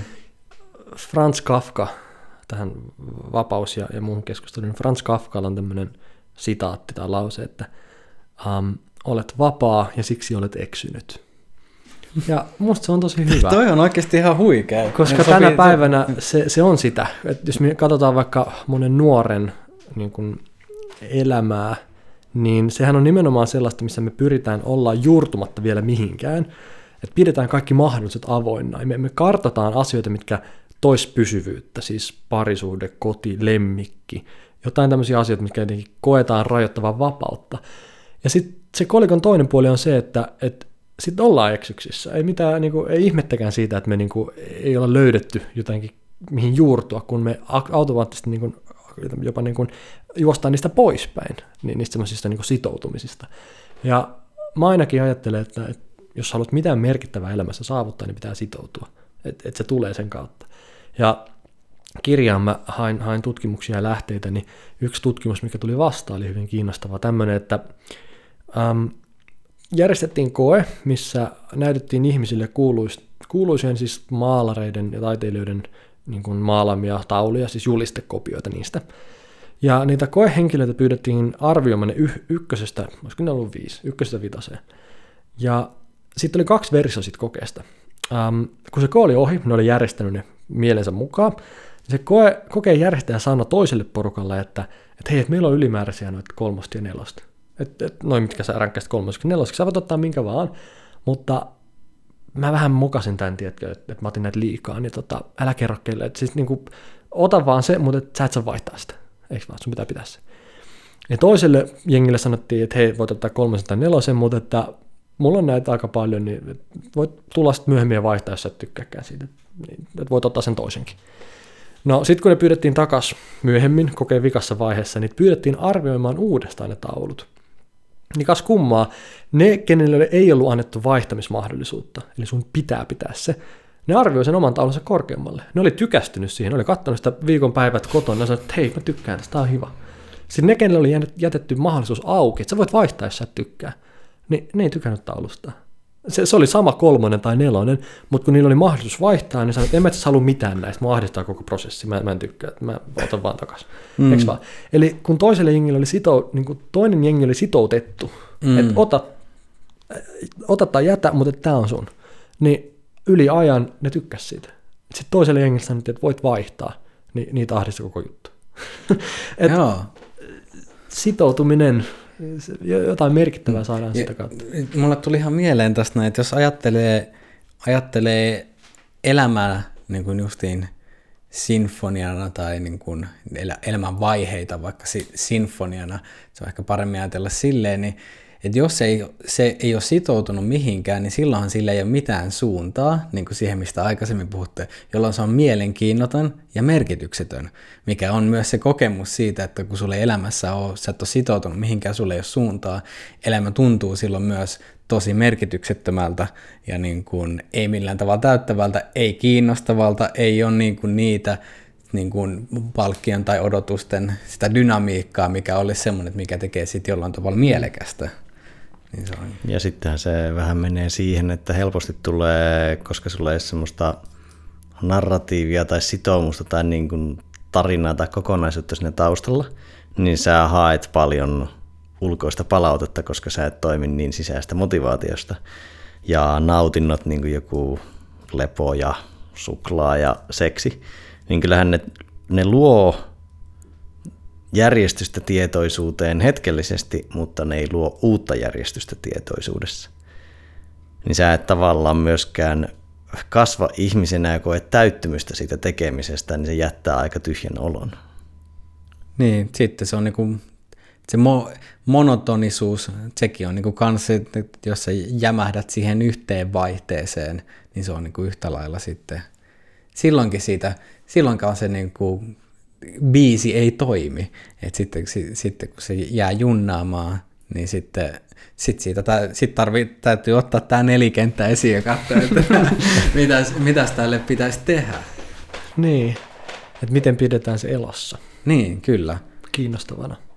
Niin, ja el, jos miettii, niin elävä, elävä organismi, niin siinä, siinä on pulssi, siinä on dynamiikkaa, eli siinä on niin kuin nousua ja laskua, hengitystä, mm. jännitystä, vapautusta ja jos miettii tervettä sydän tai sykevälivaihtelua, niin si- siinäkin on niin kuin, sekään ei ole niin kuin, niin kuin monotoninen, vaan siinäkin on niin kuin, se elää, niin, se on hyvä, se elää sen niin kuin, tilanteen mukana ja niin kuin, välillä se menee kovemmalla sykkeellä, välillä hitaammin. Niin se, se, mikä ei muutu, häviää tai katoaa. Mm. Ja, ja siinä mielessä muutoshan on niin kuin, merkki siitä, että se on, se on elossa. Mm. Että sehän on tämä sanonta, mä en tiedä mistä tai keneltä tämä on, mutta että, että kannattaa aina epäillä seisovaa vettä myrkytetyksi. Ja se on niin kuin, se flow on aika hyvä, hyvä mm. pointti, että niin kuin, se, että asiat muuttuu ja virtaa ja, ja menee ja kehittyy, niin se kertoo, että se ei ole ainakaan myrkytetty. Se on mm. niin kuin, terve, se on hyvä. Tuo voisi olla hyvä semmoinen puheen tai valmennuksen avaus, kun menee perinteisempää firmaa, jossa on valitettu, että me ollaan jämähtäneitä. Niin, niin joo, joo, toi olisi, olisi hyvä alustus. Niin, ja tos, tästä tulee vähän niin kuin, on tota, Brando kanssa nauhoittu podcastiin linkkiä siitä niin kuin luovuuden virtaavuudesta just, että, niin kuin, että pitää pysyä myös jollain tapaa liikkeessä ja siinä niin kuin elämän elämän liikkeessä, mikä voi joskus olla sitä, että suunnitelmat muuttuu. Tai, ja niin kuin vieden aikaisempaan, mistä keskusteltiin, niin siitä satunnaisuudesta tai niin kuin se, sen hyväksymisestä ja siihen niin kuin heittäytymisestä silleen, että et en tiedä, että miten, että onko vaikka Perttu sun nykytilanne, niin onko se kym, pit, niin kuin tarkasti jäsennellyn kymmenvuotissuunnitelman tulosta vai niin kuin, niin kuin, kuinka paljon siinä on vähän niin kuin vaan niin kuin tilaisuuksien hyödyntämistä, mitkä on tullut eteen ja tot, mikä on toki vaatinut sen, että sulla, sä oot taustalla kasvattanut kykyjä, mitä sä oot voinut soveltaa niissä mm. tilanteissa. Mä joskus kuulin hyvän neuvon, mikä liittyy puhumiseen, mutta jälleen mitä voi käyttää vähän kaikessa on se, että, että niin kuin valmistaudu olemaan spontaani. Ja siinä mielessä nyt kun katsoo taaksepäin, niin voi niin kuin näyttää, että ne on aika spontaanilta kuulostaa, että kun on niin kuin hypitty ja menty ja kierrelty ja näin. Mutta tavallaan, että ei se olisi ollut mahdollista, ellei siihen olisi valmistauduttu. Mm. Ja siinä mielessä niin kuin, spontaanius ei ole sitä, mitä se muille ehkä näyttää, että nyt tuossa hetkessä se keksii ja yhtäkkiä improvisoi, vaan se on harjoittelun ja tau, niin kuin historian tulosta, että voidaan ylipäätään mm. tehdä jotain eri tavalla. Mutta siihen myös liittyy se, että jos me odotetaan sitä, että me ollaan valmiita, niin emme varmaan koskaan tehdä mitään, koska siis ei varmaan kukaan, joka, tai en tietenkään voi sanoa muiden suulla, mutta jos miettii isoja elämänmuutoksia tai, tai niin kuin merkkipaaluja elämässä, niin äh, varmaan on aika vaikea olla täysin valmis vaikka omaan lapseen tai olla valmis johonkin muuhun isoon, isoon asiaan, niin siinä mielessä pitää uskaltaa ottaa askelia silloinkin, kun ei ole vielä valmis. Että jos me odotetaan varmuutta, niin me varmaan odotetaan ikuisesti, ennen kuin, niin. Niin kuin uskalletaan lähteä liikkeelle. Niin siinä mielessä se on niin ehkä paradoksi, että pitää valmistautua, mutta sitten pitää myös uskaltaa. Hmm, kyllä. Niin, koska siinä on se valmius on ja varmuus, niin siinä on taas oletus jostain semmoista staattisesta tilasta, mikä sotii aika paljon todellisuuden luonnetta vastaan niin kuin kai ihan atomitasot lähtien, että kun asiat ei oikein pysy paikallaan ja ei ole staattisia tai edes niin kuin hirveän hallittavissa kuin muuta kuin äärimmäisen pienellä mikrotasolla, silloinkin se on lähinnä illuusiota, hmm. hyvin hetkellistä, niin jotenkin sen niin kuin todellisuuden verbiluonteen ymmärtäminen voisi olla sellainen niin kuin aika tärkeä juttu. Mm. Ja se, että parhaat suoritukset syntyy rentoudesta. Niin fyysisellä puolella se on tosi helppo saada koppi siitä, että niin kuin vaikka nopeus syntyy rentoudesta. Ja rentous ei tarkoita semmoista lötkyä, vaan että vaikka lihaksessa on kimmoisuutta ja niin kuin kapasiteettia ja kykyä laueta ja räjähtää, mutta sitä ei käytetä turhaan. Että siellä ei ole valmista jännitystä, vaan se on niin kuin siinä on kapasiteettia ja mm. herkkyyttä mm. ja niin kuin myös joustokykyä eri suuntiin, ja se on sitä valmiutta myös spontaaniuteen. Musiikissa on sama, että kun soittaa, ähm, kun mä oon sellisti itse, niin, tai aloittanut sellolla, niin siinähän on sama, että jos sä puristat, niin, niin sieltä katoo ensinnäkin mukavuus, mutta sitä kautta myös se kvaliteetti, siis se, että, että sen kuulee kyllä, että jos se ei tule rennosti ja jotenkin orgaanisesti, vaan puristamalla, niin se silloin se äänikään on kaunis. Hmm. Niin se on vielä semmoinen, missä niinku konkreettisesti kuulee ja näkee. Urheilussa voi olla vaikea tunnistaa, että oliko me nyt, niinku, voinko me vielä olla rennompi vai ei, mutta että musiikissa se, se pätee taas sama juttu monessa, että, että semmoinen sopiva rentous, niin sieltä se tulee. Hmm. Voitaisiin tarttua tuohon musiikkiin ja klassiseen musiikkiin, niin näet sä mitään niin kuin fundamentteja eroja klassisen musiikin ja muun musiikin välillä, ja sitten ehkä niin kuin, näetkö eroa niiden tuottaman flown välillä? Joko kuuntelijana tai soittajana. Niin. Tässä pitää olla tosi varovainen, ettei lähde arvottamaan niin kuin kokemuksia tai musiikkityylejä.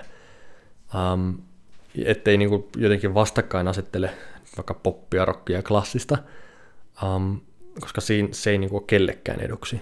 Mutta se totta kai kertoo jostain, että jos mä menen meen ja soitan klassista koko ikäni, mulla on parempi mahdollisuus päästä Harvardiin, kun mä soitan siellä pääsykokeissa Michael Jacksoniin. Niin tavallaan meidän historia on se, että se niin kuin musiikin kruununjalokivenä on pidetty ainakin niin kuin klassista musiikkia ja voidaan argumentoida, että onko se näin vai ei, mutta että teoreettisesti ainakin, niin sehän on ihan oma tutkimuksensa myös musiikin teoria ja niin edelleen, että, että se on niin kuin, siinä on pitkät perinteet ja se on, se on, niin kuin, se on sen takia niin kuin, siinä riittää tutkimista. Mutta että onko siellä erilaista flowta, niin en tiedä. Siis luontaisestihan klassisen musiikin kappaleet on ehkä jotkut, tai ainakin isot kappaleet on pitempiä, ja, ja ne rake, niiden, niiden rakenne ja koko se niin kuin vapaus on hyvin erilainen kuin ää, radiohitissä. Niin siinä mielessä tota, se vaatii ehkä vähän enemmän. Tai en tiedä vaatiiko se enemmän, mutta kuuntelijan niin kun, pitää olla ehkä vähän enemmän avoinna, kun se ei tiedä, että kohta tulee kertsi ja sitten tulee toi filli ja sitten tulee toi niin kun, loppusoitto. Niin se, että, että kuuntelijalta se niin kun, ehkä vaatii vähän enemmän. Mutta että se, minkä mä oon huomannut, jos, jos verrataan nyt hetkeksi vaikka musiikkia ja elokuvaa, niin elokuva on semmoinen, mikä vetää niin heti puoleensa, koska siinä käytetään monta aistia. Sä kuulet, sä näet, sä voit olla kivaa vilttiin kääriytyneenä kotona ja se on niin mukava fiilis. Siinä on eri aistit otettu huomioon ja se on hyvin immersiivinen. Heti ekosta sekunneista saat niin sen pauloissa. Um, mutta se ongelma on siinä se, että vaikka se on tosi mukaansa tempaava, niin se on kaikille aika samanlainen se kokemus, koska kaikille on saanut ne samat ärsykkeet, eikö vaan? Mutta sitten jos me mennään kuuntelemaan konserttia ja sinfonia vaikka, missä on vaan musiikki, tässä on vaan ääni, ja totta kai me nähdään myös, mutta että se ääni on se, mihin keskitytään, niin se ei ole niin immersiivinen, niin kun, että se ei, se ei välttämättä eka, ekasta niin kun minuutista lähtien vedä sua heti mukaansa, koska siinä on vain yksi aisti. Mutta kun se vähän niin kuin pakottaa sua olemaan aktiivisempi, että kun me kuunnellaan vaikka jotain, niin me aletaan niin mielikuvituksellamme täyttämään sitä niin kuin, että miltä tää, mitä tämä on. Tai kun me luetaan pelkästään, niin meidän mielikuvitus heti, että miltä tuo henkilö näyttää tai minkälainen se tilanne on. Eli kun meidän mielikuvitus alkaa toimimaan, niin se monesti se kokemus on vahvempi, koska se on henkilökohtaisempi. Eli jos me verrataan sitä, että sä oot lukenut vaikka nyt sen Taru Sormusten herrasta, sä oot kattonut sen, niin kyllähän se niin kuin leffa heti ekasta niin kuin sekunnista lähtien niin vetää mukanaan, mutta se lukukokemus voi olla silti olla vahvempi, koska siinä sulta vaadittiin enemmän.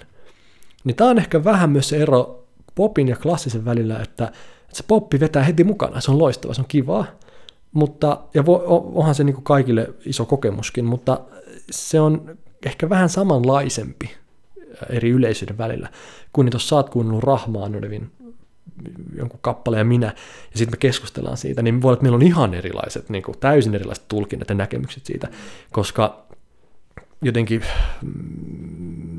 mä, mä näen sen niin, niin että, että kun meillä on vähemmän aisteja käytössä, niin se vaatii meiltä enemmän ponnistelua, mutta se voi olla syvempi se kokemus. Hmm.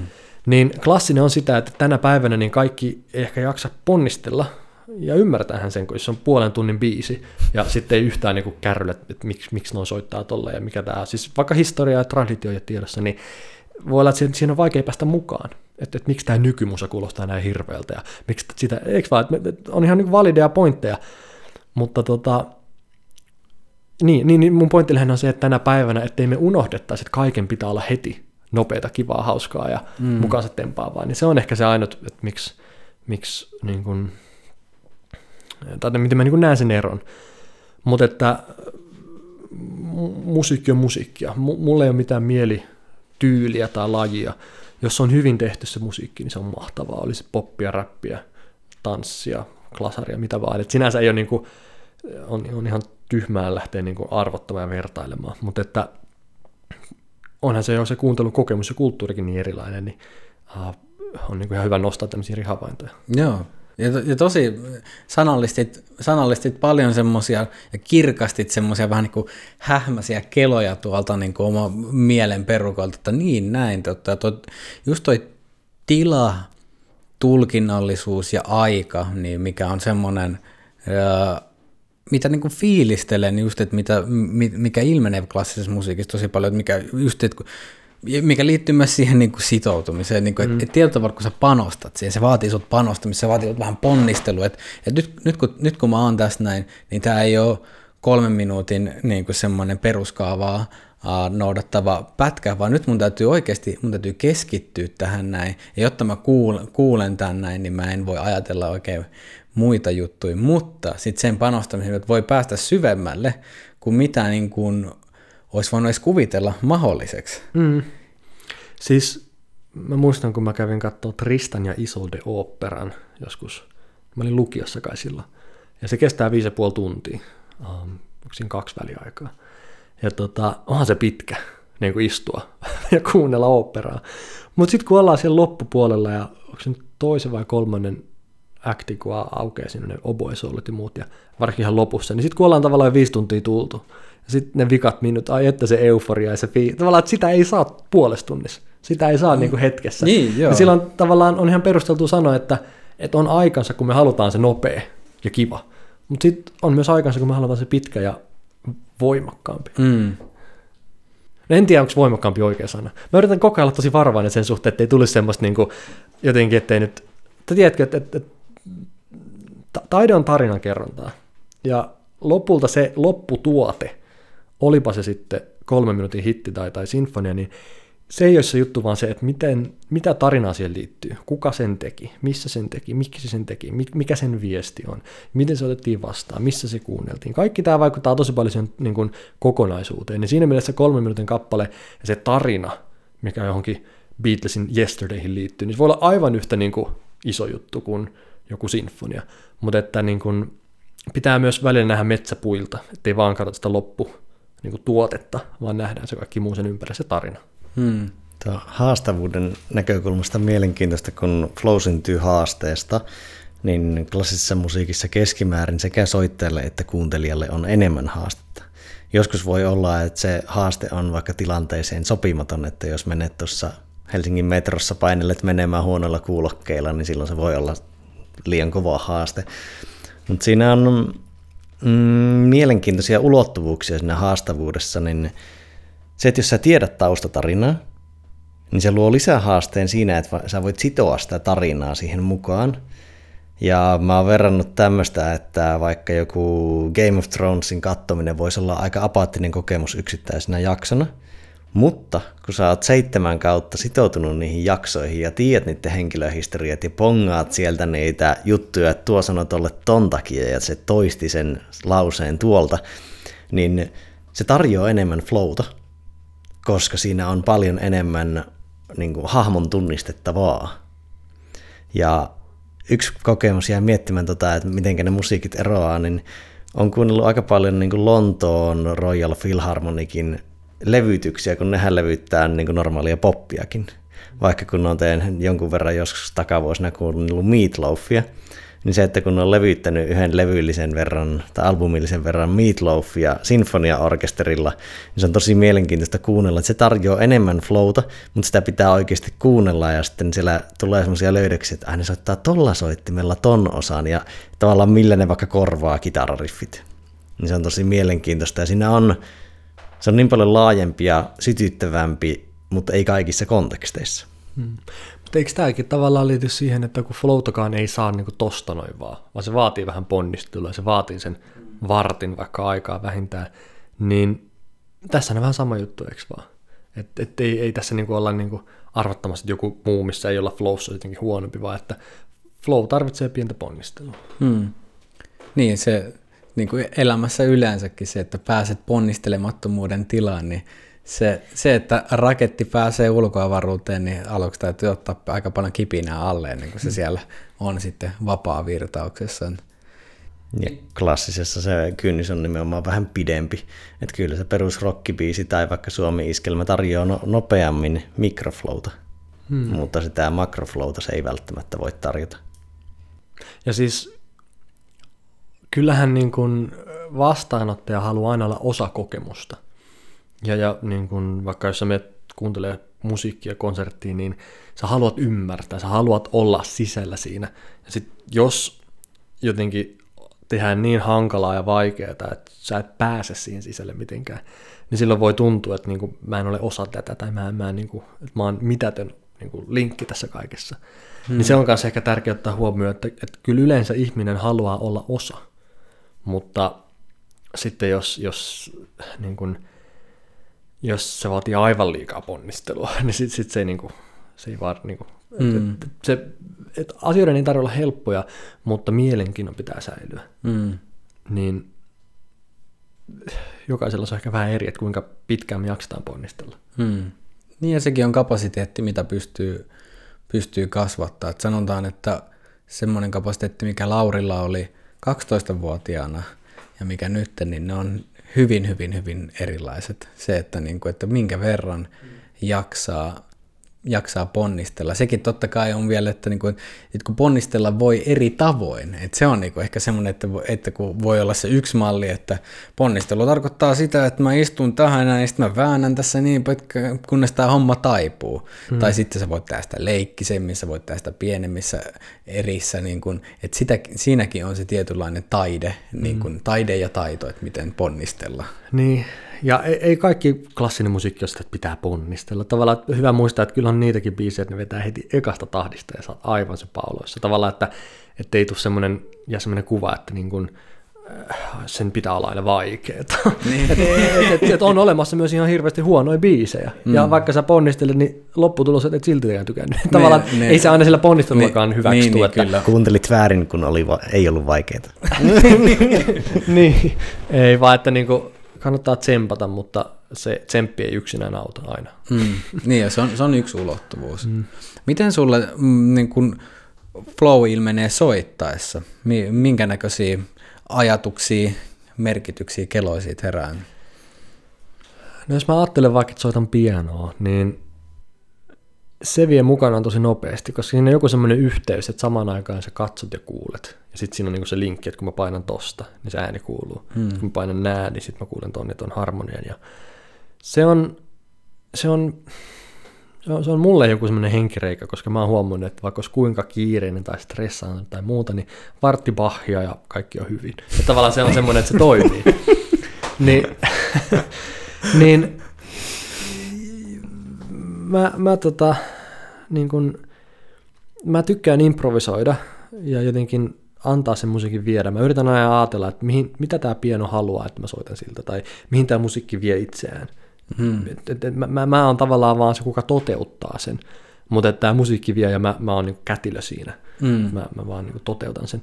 Niin se, se on semmoinen, mikä auttaa sitä flowta tosi paljon. Mä oon huomannut, että, että ei käy niin, että nyt tässä minä soitan ja minä sävellän, vaan hmm. mä kuuntelen. Et Lutoslavski, säveltäjä, on sanonut, että olen musiikkini ensimmäinen kuuntelija.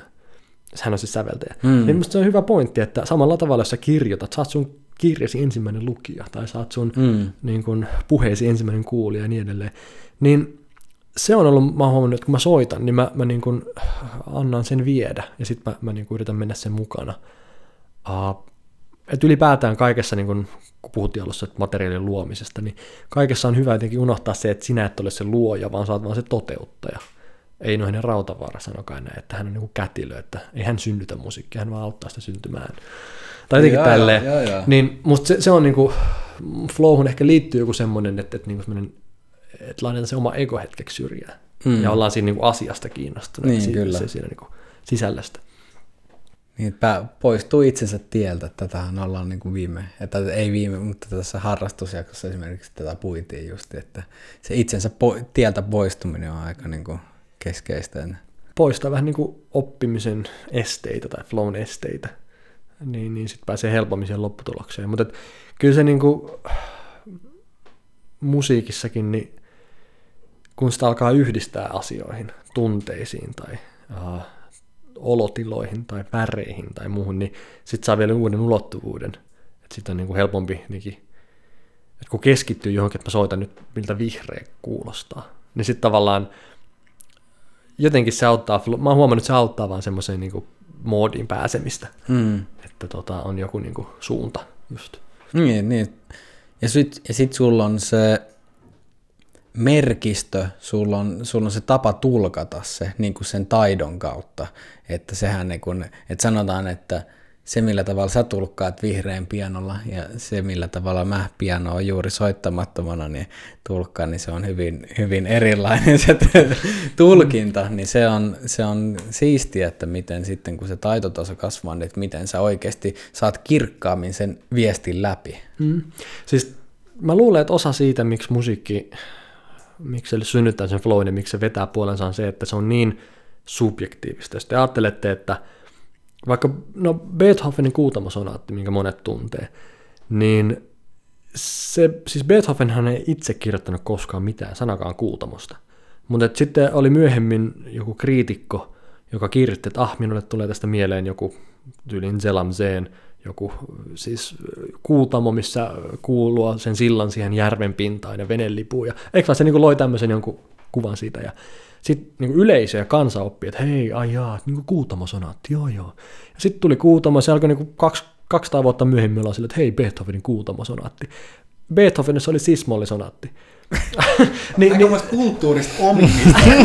niin, mun, mun pointti on se, että tänä päivänä kun joku kuulee sen, niin on sille, että ah, minä voin niin kuulla, kun Beethovenin ton kuutamon sävelsi niin kauniisti. Että kyllä se Beethoven saisi kuutamo. Ja se on ihan meidän päässä, niin, eikö vaan?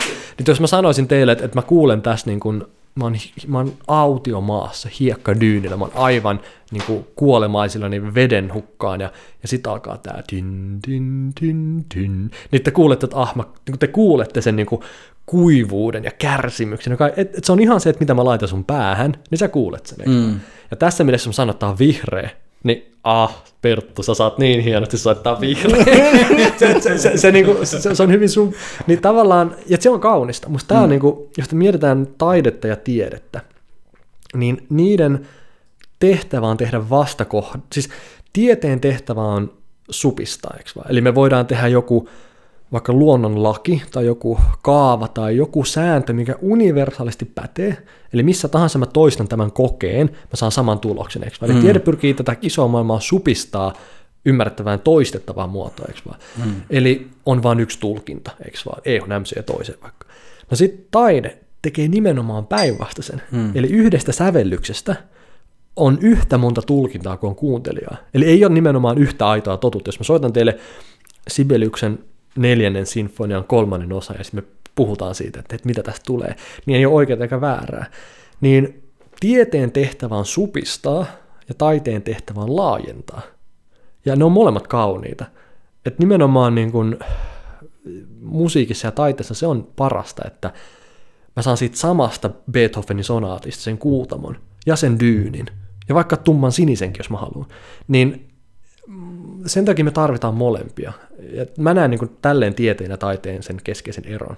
Niin, ja, niin ja ne, on, niin kuin, ne on tietyllä tavalla niin kuin ne ääripäiset erot, että tiede vastaa ja taide kysyy, niin, mutta sitten kuitenkin käytännössähän niin kuin, ei ole puhdasta tiedettä eikä ole puhdasta taidetta siinä mielessä, että kun Mulle tulee nyt mieleen se Brandon mainitsema ti- tuplatimanttimalli, että et joka aukeaa, niin tämmöinen niin luova prosessi, että se lähtee jostain, avautuu, sulkeutuu ja taas avautuu, sulkeutuu. Sitähän niin kuin, tie, tie, jotta sä voit tehdä tiedettä, sun täytyy kysyä. Sun täytyy avata se, sun täytyy luoda joku hypoteesi ja näin. Sitten sit sun täytyy sulkea, niin kuin, niin kuin sulkea, keskittyä enemmänkin määritellä, yrittää jäsentää sitä, katsoa mitä tapahtuu.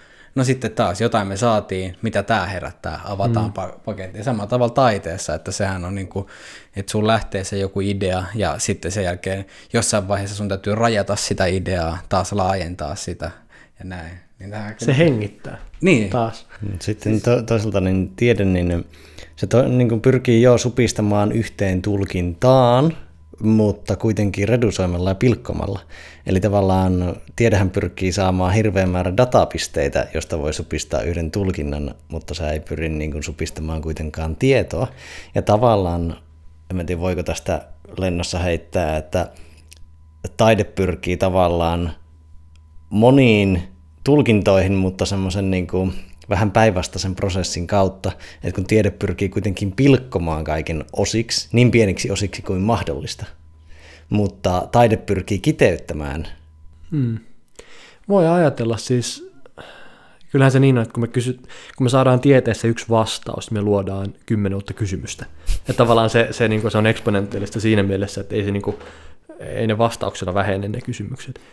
Um, mutta musta oli hauska toi, että, että niin kuin, silloin puhutaan oikealla tasolla asioista, kun voidaan kääntää sanat, miten niin kuin, halutaan, ja sitten aina tuntuu, että se on jotain fiksua. Kun sanoit sen, että, eikö siis sä sanoit sen, että, että, että ää, taide kysyy ja tiede vastaa. Jos mä sanoisin, tiede kysyy, taide vastaa. Yhtä lailla suuri ajatus. Mutta niin kuin, että, että, että ne on yhteydessä toisiinsa, se on mm. ihan selvä. Joo, joo ja se, se on just, että niitä voi niitä voi niin kuin käsitteiden tasolla tarkastella näennäisen niin kuin, niin kuin, vähän niin kuin ääripäinä, mutta Tämä on aika hyvä, kun mä mietin nyt sitä tuplatimanttikuvaa, että kun se on tietotavat, kun siinä on kaksi timanttia niin kuin vierekkäin, niin sehän on myös vähän niin kuin ääretön logo, mutta tämmöisenä niin kuin vähän kulma, kulmikkaampana versiona, mutta sillehän se menee, että kun sä meet sinne niin kuin äärilaitaan, niin sitten se muuttuu, muuttuu lopulta toiseksi, niin se on... Et, ja just, että ne ei ole lopulta e, niin kuin erillisiä, ei, niin kuin, niin kuin, ehkä ihmiskunnan hienoimmat tuotokset on just semmoisia, että niitä on vähän vaikea sanoa, että, että kun just niin kuin, vähän niin kuin sanoit säveltämistä, että, että se on siellä niin kuin tieteen ja taiteen jossain välimaastossa, että sun on vähän vaikea määritellä, no mitä tämä nyt oikeasti on, mm. mutta mut, sä näet, sä näet elementtejä molemmista, mutta sitten sä et kuitenkaan voi lokeroida sitä täysin. Niin. No jos ajatellaan säveltäjää, niin kyllähän se on siinä rajamailla, että se niin kuin käyttää teoriaa ja matikkaa ja struktuureita sääntöjä luodakseen taidetta. Jos me katsotaan Einsteinia, niin luo suurin piirtein taidetta luodakseen sitten vähän niin kuin tiedettä siitä. Mm. Siis että niin kuin ne visiot, että miten, miten, miten tota hän päätyi niin kuin vaikka suhteellisuusteoriaan, niin kyllähän siinä jossain harmaalla alueella koko ajan ollaan.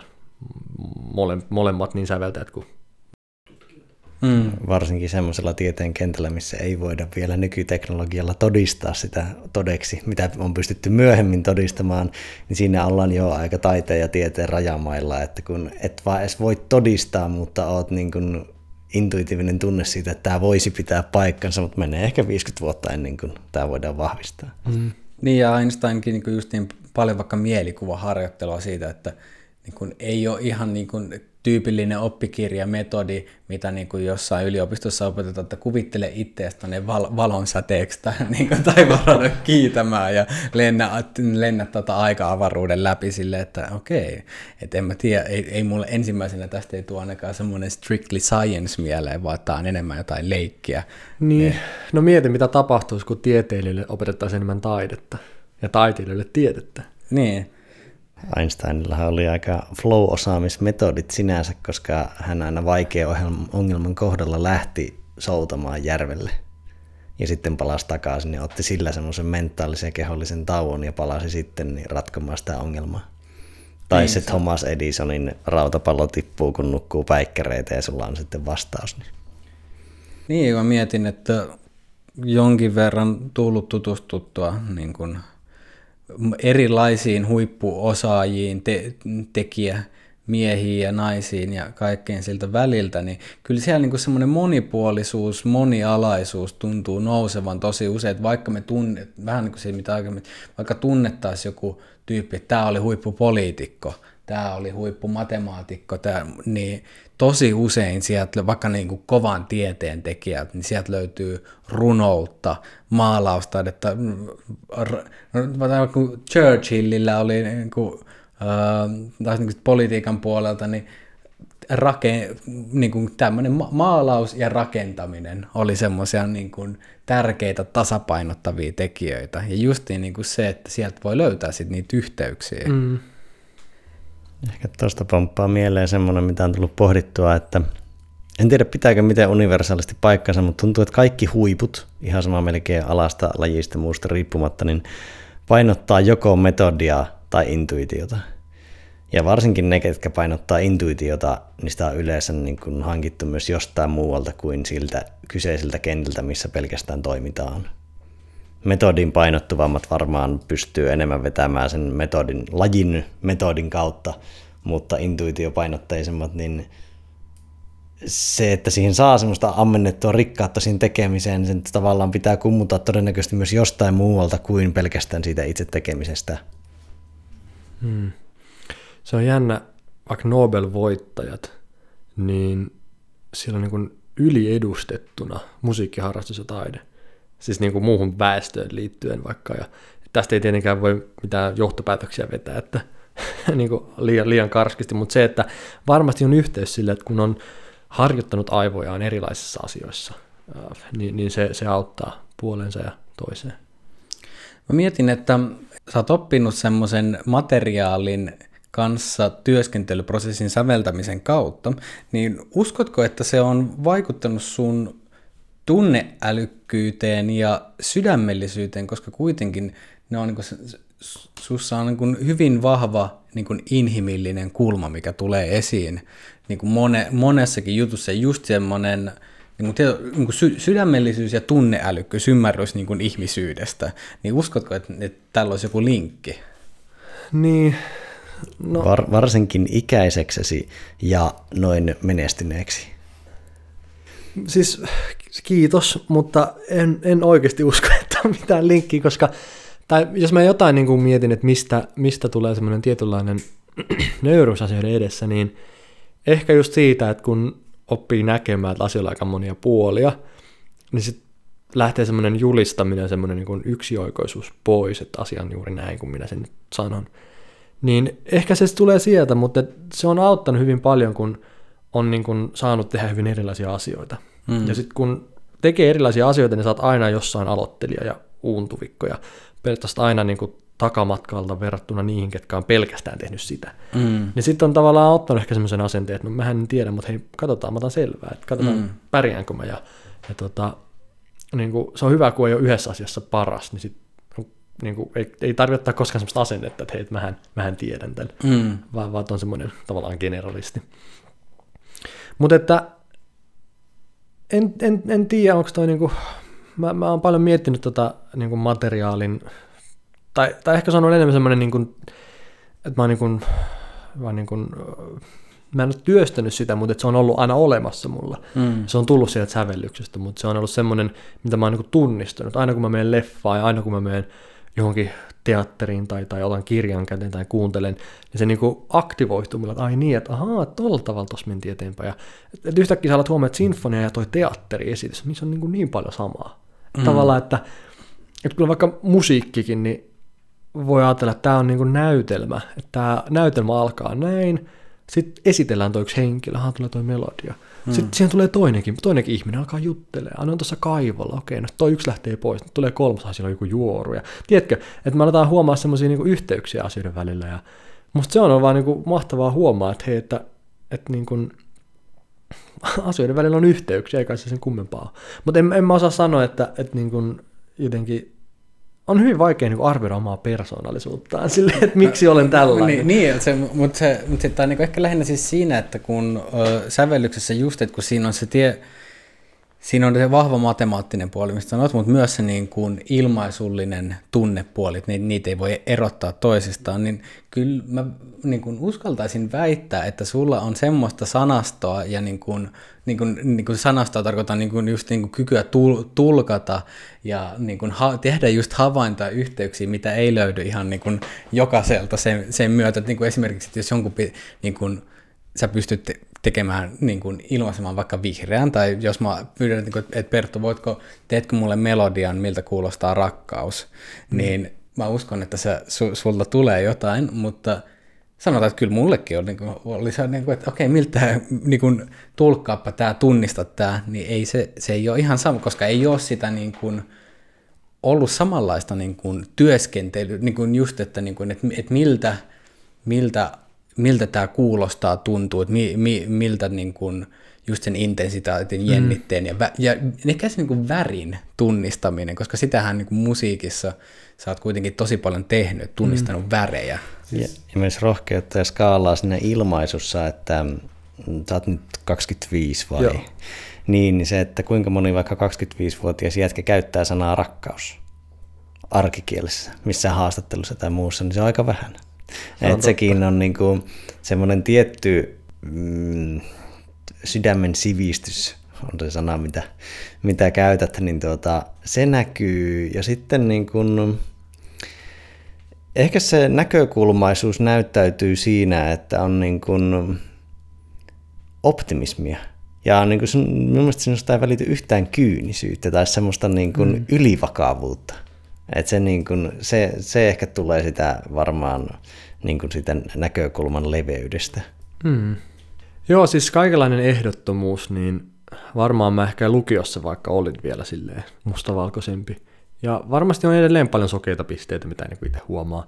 Mutta että musta on aina hyvä vähän niin odottaa sitä niin tunnereaktiota, että yrittää vähän niin vaikka eka ponnistella, että mikä tässä oli se juttu, että, niin kuin, että mä en vielä päätä, mitä mieltä mä oon, vaan mä annan sille mahdollisuuden, että mun ei tarvitse omaksua tai hyväksyä jotain, mutta että niin kuin, mä oon utelias oppimaan lisää ja kuulemaan, että miksi nämä voisi olla tälleen. Että varmaan aika pitkälti oma kehitys on sitä kykyä niin kuin sallia erilaisia ja vaihtoehtoisia ja epämukaviakin ajatuksia, eikä torpata niitä heti. Ja sitten kun hetken pystyy vähän niin kuin viihdyttää itseään niillä semmoisilla ajatuksilla, mistä ei välttämättä ole samaa mieltä, mutta tavallaan ettei niin kuin tule semmoista hylkimisreaktioa, mm. niin kun pystyy käsittelemään niin kuin epämukaviakin asioita, niin sitten vähän niin kuin kehittyy. Uh, niin ehkä se on, se, on, se on joku asia, mutta en tiedä, kyllä varmaan niin kuin kaikki kumpuaa jostain. Joku monet asiat kumpuaa ehkä peloista tai tarpeista muista, niin voi olla, että niin kuin yksi, yksi syy, miksi vaikka puhuu pehmeistä taidoista tai inhimillisyydestä muusta, niin voi olla se, että et, et, kun miettii joskus tulevaisuudessa taaksepäin omaa elämäänsä, että et mitä teki silloin tämän ikäisen tai mihin käytti aikansa tai mikä oli tärkeää, tai jos pääsi puhumaan, niin mitä asioita nosti esille ja niin edelleen, niin sitten arvioi itsensä silleen, että no käytikö mä sen ajan hyvin, tai onko mä tyytyväinen siihen, mitä mä tein. Niin sitten on tavallaan vetänyt sen ihan ekstremeen, että nyt, nyt niin kuin tekee asioita, mistä ei ainakaan mitään niin kuin kadu. mm. niin kuin ei tehnyt väärä, tai sanotaan, että ei ollut ihan hukassa se perspektiivi. Niin ehkä se on tullut myös sitä kautta, että niin kuin, ei kukaan tykkää epävarmuudesta, ei minäkään, mutta sitten tavallaan pyrkii tekemään asioita, mitkä ei ainakaan mene hukkaan. Mm. Ja sitä kautta se sitten tulee. Mm. Niin, eli siinäkin on jonkinlainen panostaminen, että niin kuin, niin kuin panostaa, panostaa juttuihin, joille ei välttämättä tiedä, että no mikä, onko tästä niin kuin varsinaisesti hyötyä tai jotain, mutta se on mielekästä, tuntuu mielekkäältä siinä hetkessä ainakin. Niin. Kyllä, ja siis mä, mä ajattelen, että meidän elämän mielekkyyttä ja merkitystä ja onnellisuutta ylipäätään aika pitkälti määrittää ihmissuhteet, ne ihmiset, ketä meillä on elämässämme, ne ihmissuhteet ja lähipiiri, lähimmäinen. Ja jos haluaa niihin omiin ihmissuhteisiinsa syvyyttä, niin sit ensimmäiseksi varmaan tarvitaan myötätuntoa ja semmoista kykyä niin kuin, ää, nähdä asioita muiden silmillä.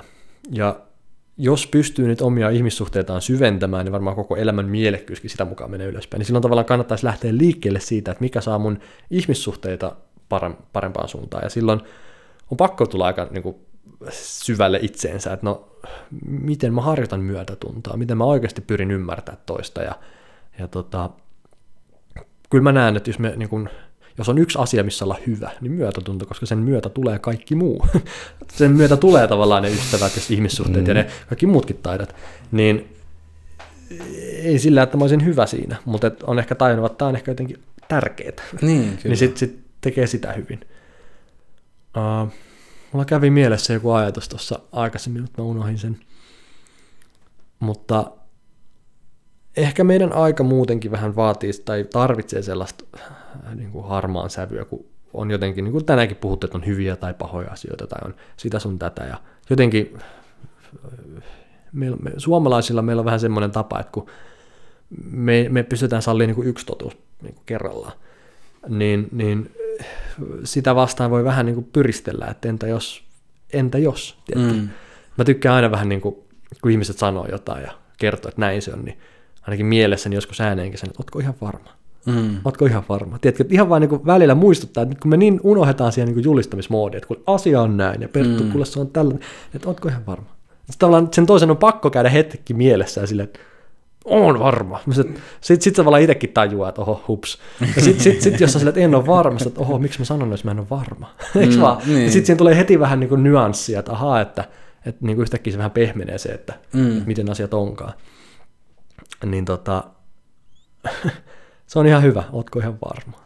Musiikki kyllä opettaa varmasti nyanssin sille, että kun sä ei musiikkia soittaa, voi musiikkia soittaa niin kuin binäärisesti, nuotti on pohjassa yksi tai sitten ei ole nolla, mutta ei se yleensä kauhean hyvältä musiikilta kuulosta, vaan se, että niin kuin oppii kuulemaan niitä niin kuin pikku niin kuin nyansseja yksittäisissä nuotissa, että, niin kuin, että hei, se, että jos mä hipasen tätä c tai sitten mä lyön sen täydellä poverilla, niin se on aika, eri, siitä tulee aika erilainen fiilis. Mm. Niin sitten ja sitten että se vaan laajenee tuosta noin niin kuin valtavasti, niin. että, niin kuin, että mitä sä sieltä voit erotella. Niin siis nyt tuli ajatus, mitä mä en ole koskaan tai yhdis, niin kuin yhteys, mitä mä en ole koskaan nähnyt, koska tavallaanhan se, että on soittanut klassista musiikkia, on pakottanut sua keskittymään kuuntelemiseen, eikö vaan? Niin voisiko siitä olla jotain yhtymäpintaa siihen, että sitten on harjoittanut korvaansa kuuntelemaan vähän tarkemmin. Koska jos me kuunnellaan sitä poppia, ja niin, niin sä kuulet sitä, eikö vaan? Mutta sä, sä, sä et keskity niihin, no, tai sanotaan, että joo keskityt, mutta se on vähän erilaista. Mutta sen sijaan, sit, jos on aina niin kuin keskittynyt siihen hyvin hienovaraiseen niin kuin nyanssiin jossain ja, ja tämmöiseen, niin sitten on niin kuin tottunut työstää sitä kuuntelemista. Ja siis nämä on kaksi eri asiaa, kuuleminen ja kuunteleminen. Eikö mm. Kuuleminen on sitä, että saat niin kuin audio tai ääniaaltoja sun korvia, kuunteleminen on niin kuin kognitiivista. Niin ehkä tossa on sitten joku yhteys, en tiedä, että on, niin kuin, on pyrkinyt ehkä sitten niin kuin klassisen musiikin kautta on tottunut ponnistelemaan sitä siinä kuuntelutaidossa. Joo. Ja, ja sitä kautta oppimistaidossa. Hmm. Varmasti niin kuin jalo, se tavallaan jalostuu myös kaikkeen, niin kuin on kykyä vaikuttua. Nimenomaan, ja siis se myötätunto on aika vaikea, jos ei eka kuuntele. niin, Tavallaan ne niin, liittyy myös toisiinsa. Mutta siis mä oon ollut aina semmoinen, että mä innostun herkästi, ja siis toi, että mä niinku kiinnostun asioista ja näin, että mä, mä yritän varoa myös sellaista, että jotenkin olkaa niin kuin minä nyt olen päättänyt olla. Että se, se ei niin kuin, on just sitä, että pelataanko me nyt samaa peliä vai ei, eikö mm, Tämä niin, on mun kyllä. peli ja jollain on toinen peli. Mutta tota, mut ehkä, ehkä niin kuin, olisi hyvä kysyä kaikkien itseltään, että mikä ei muutu maailmassa, niin ollaan siinä hyviä. Siihen kannattaa niin satsaa. Ja siinä on varmaan just myötätunto ja rehellisyys ja ää, uteliaisuus ja kuuntelutaito ja niin edelleen. Niin ne on asioita, mitkä varmasti niin kuin, on hyviä investointeja.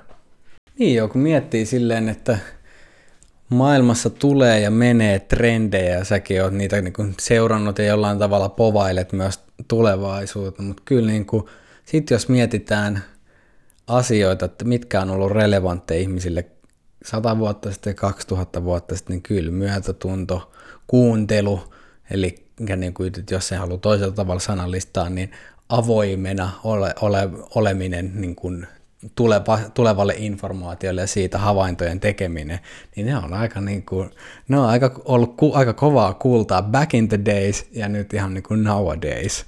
Niin se, Onko se semmoista konservatiivista futurismia, että poimii historiasta ne, mitkä toimii tulevaisuudessakin?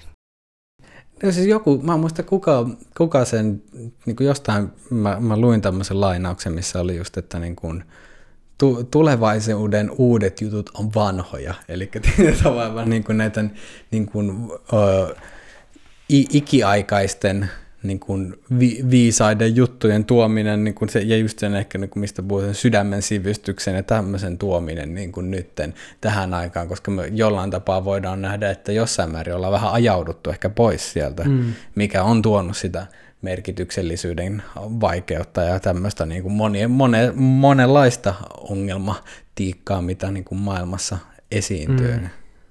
Toikin on hyvä, kun puhutaan tulevaisuudesta ja trendeistä, niin on niin kuin, jotenkin ajatella, että next big thing, eikö vaan, seuraava iso juttu. Ja sitten mä jotenkin aina miettin, että niinku tämä just kertoo tästä meidän ajasta, sens- sensaatiosta ja muista, että mikä olisi se the next small thing.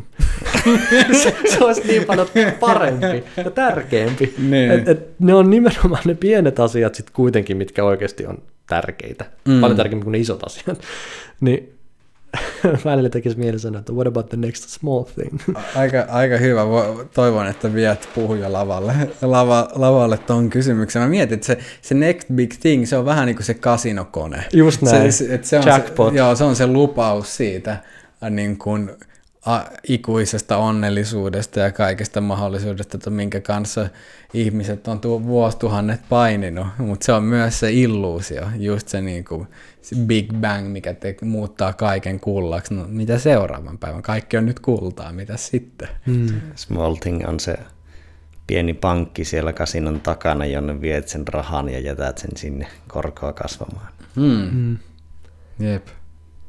Mm aloituksessa povailin tuolla oppimisen flowta ja, flowta ja tulevaisuutta, mutta niissä mennään kyllä niin isoissa teemoissa, että kyllä tässä vaiheessa jo mietin, että tota, ne ehkä säästetään toiseen jaksoon kokonaan, niin ja Laurin sanojen mukaan bensaa tankkiin tässä, tässä flow, flow-kokemuksessa.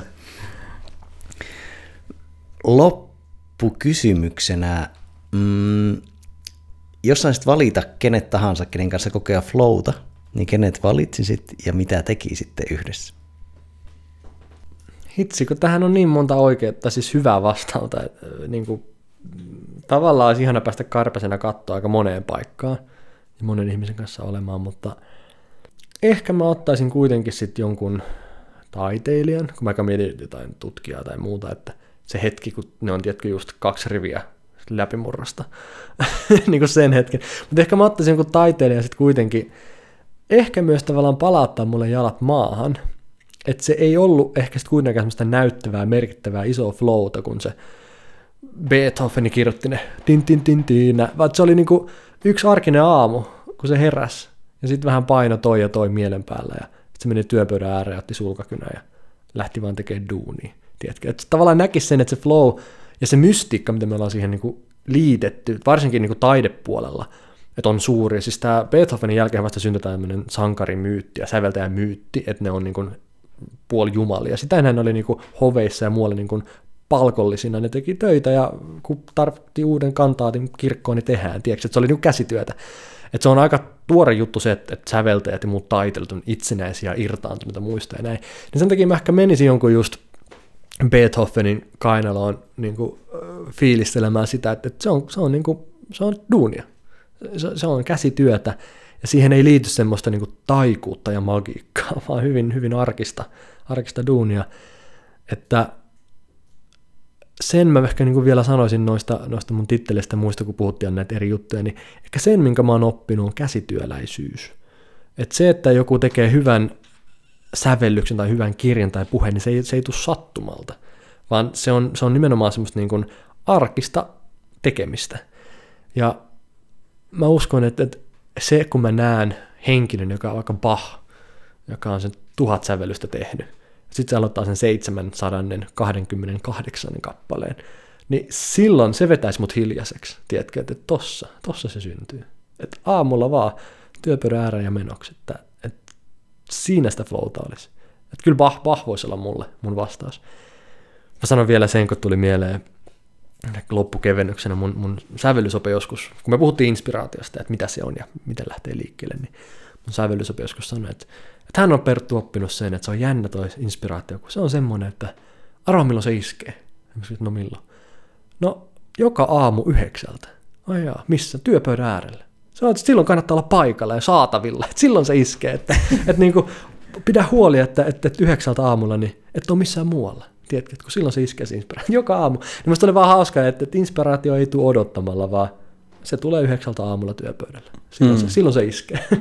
niin Bah, joku aamu, uh, kun se tekee työpöydällään duunia. Mä voin olla vaikka sen apurina siinä.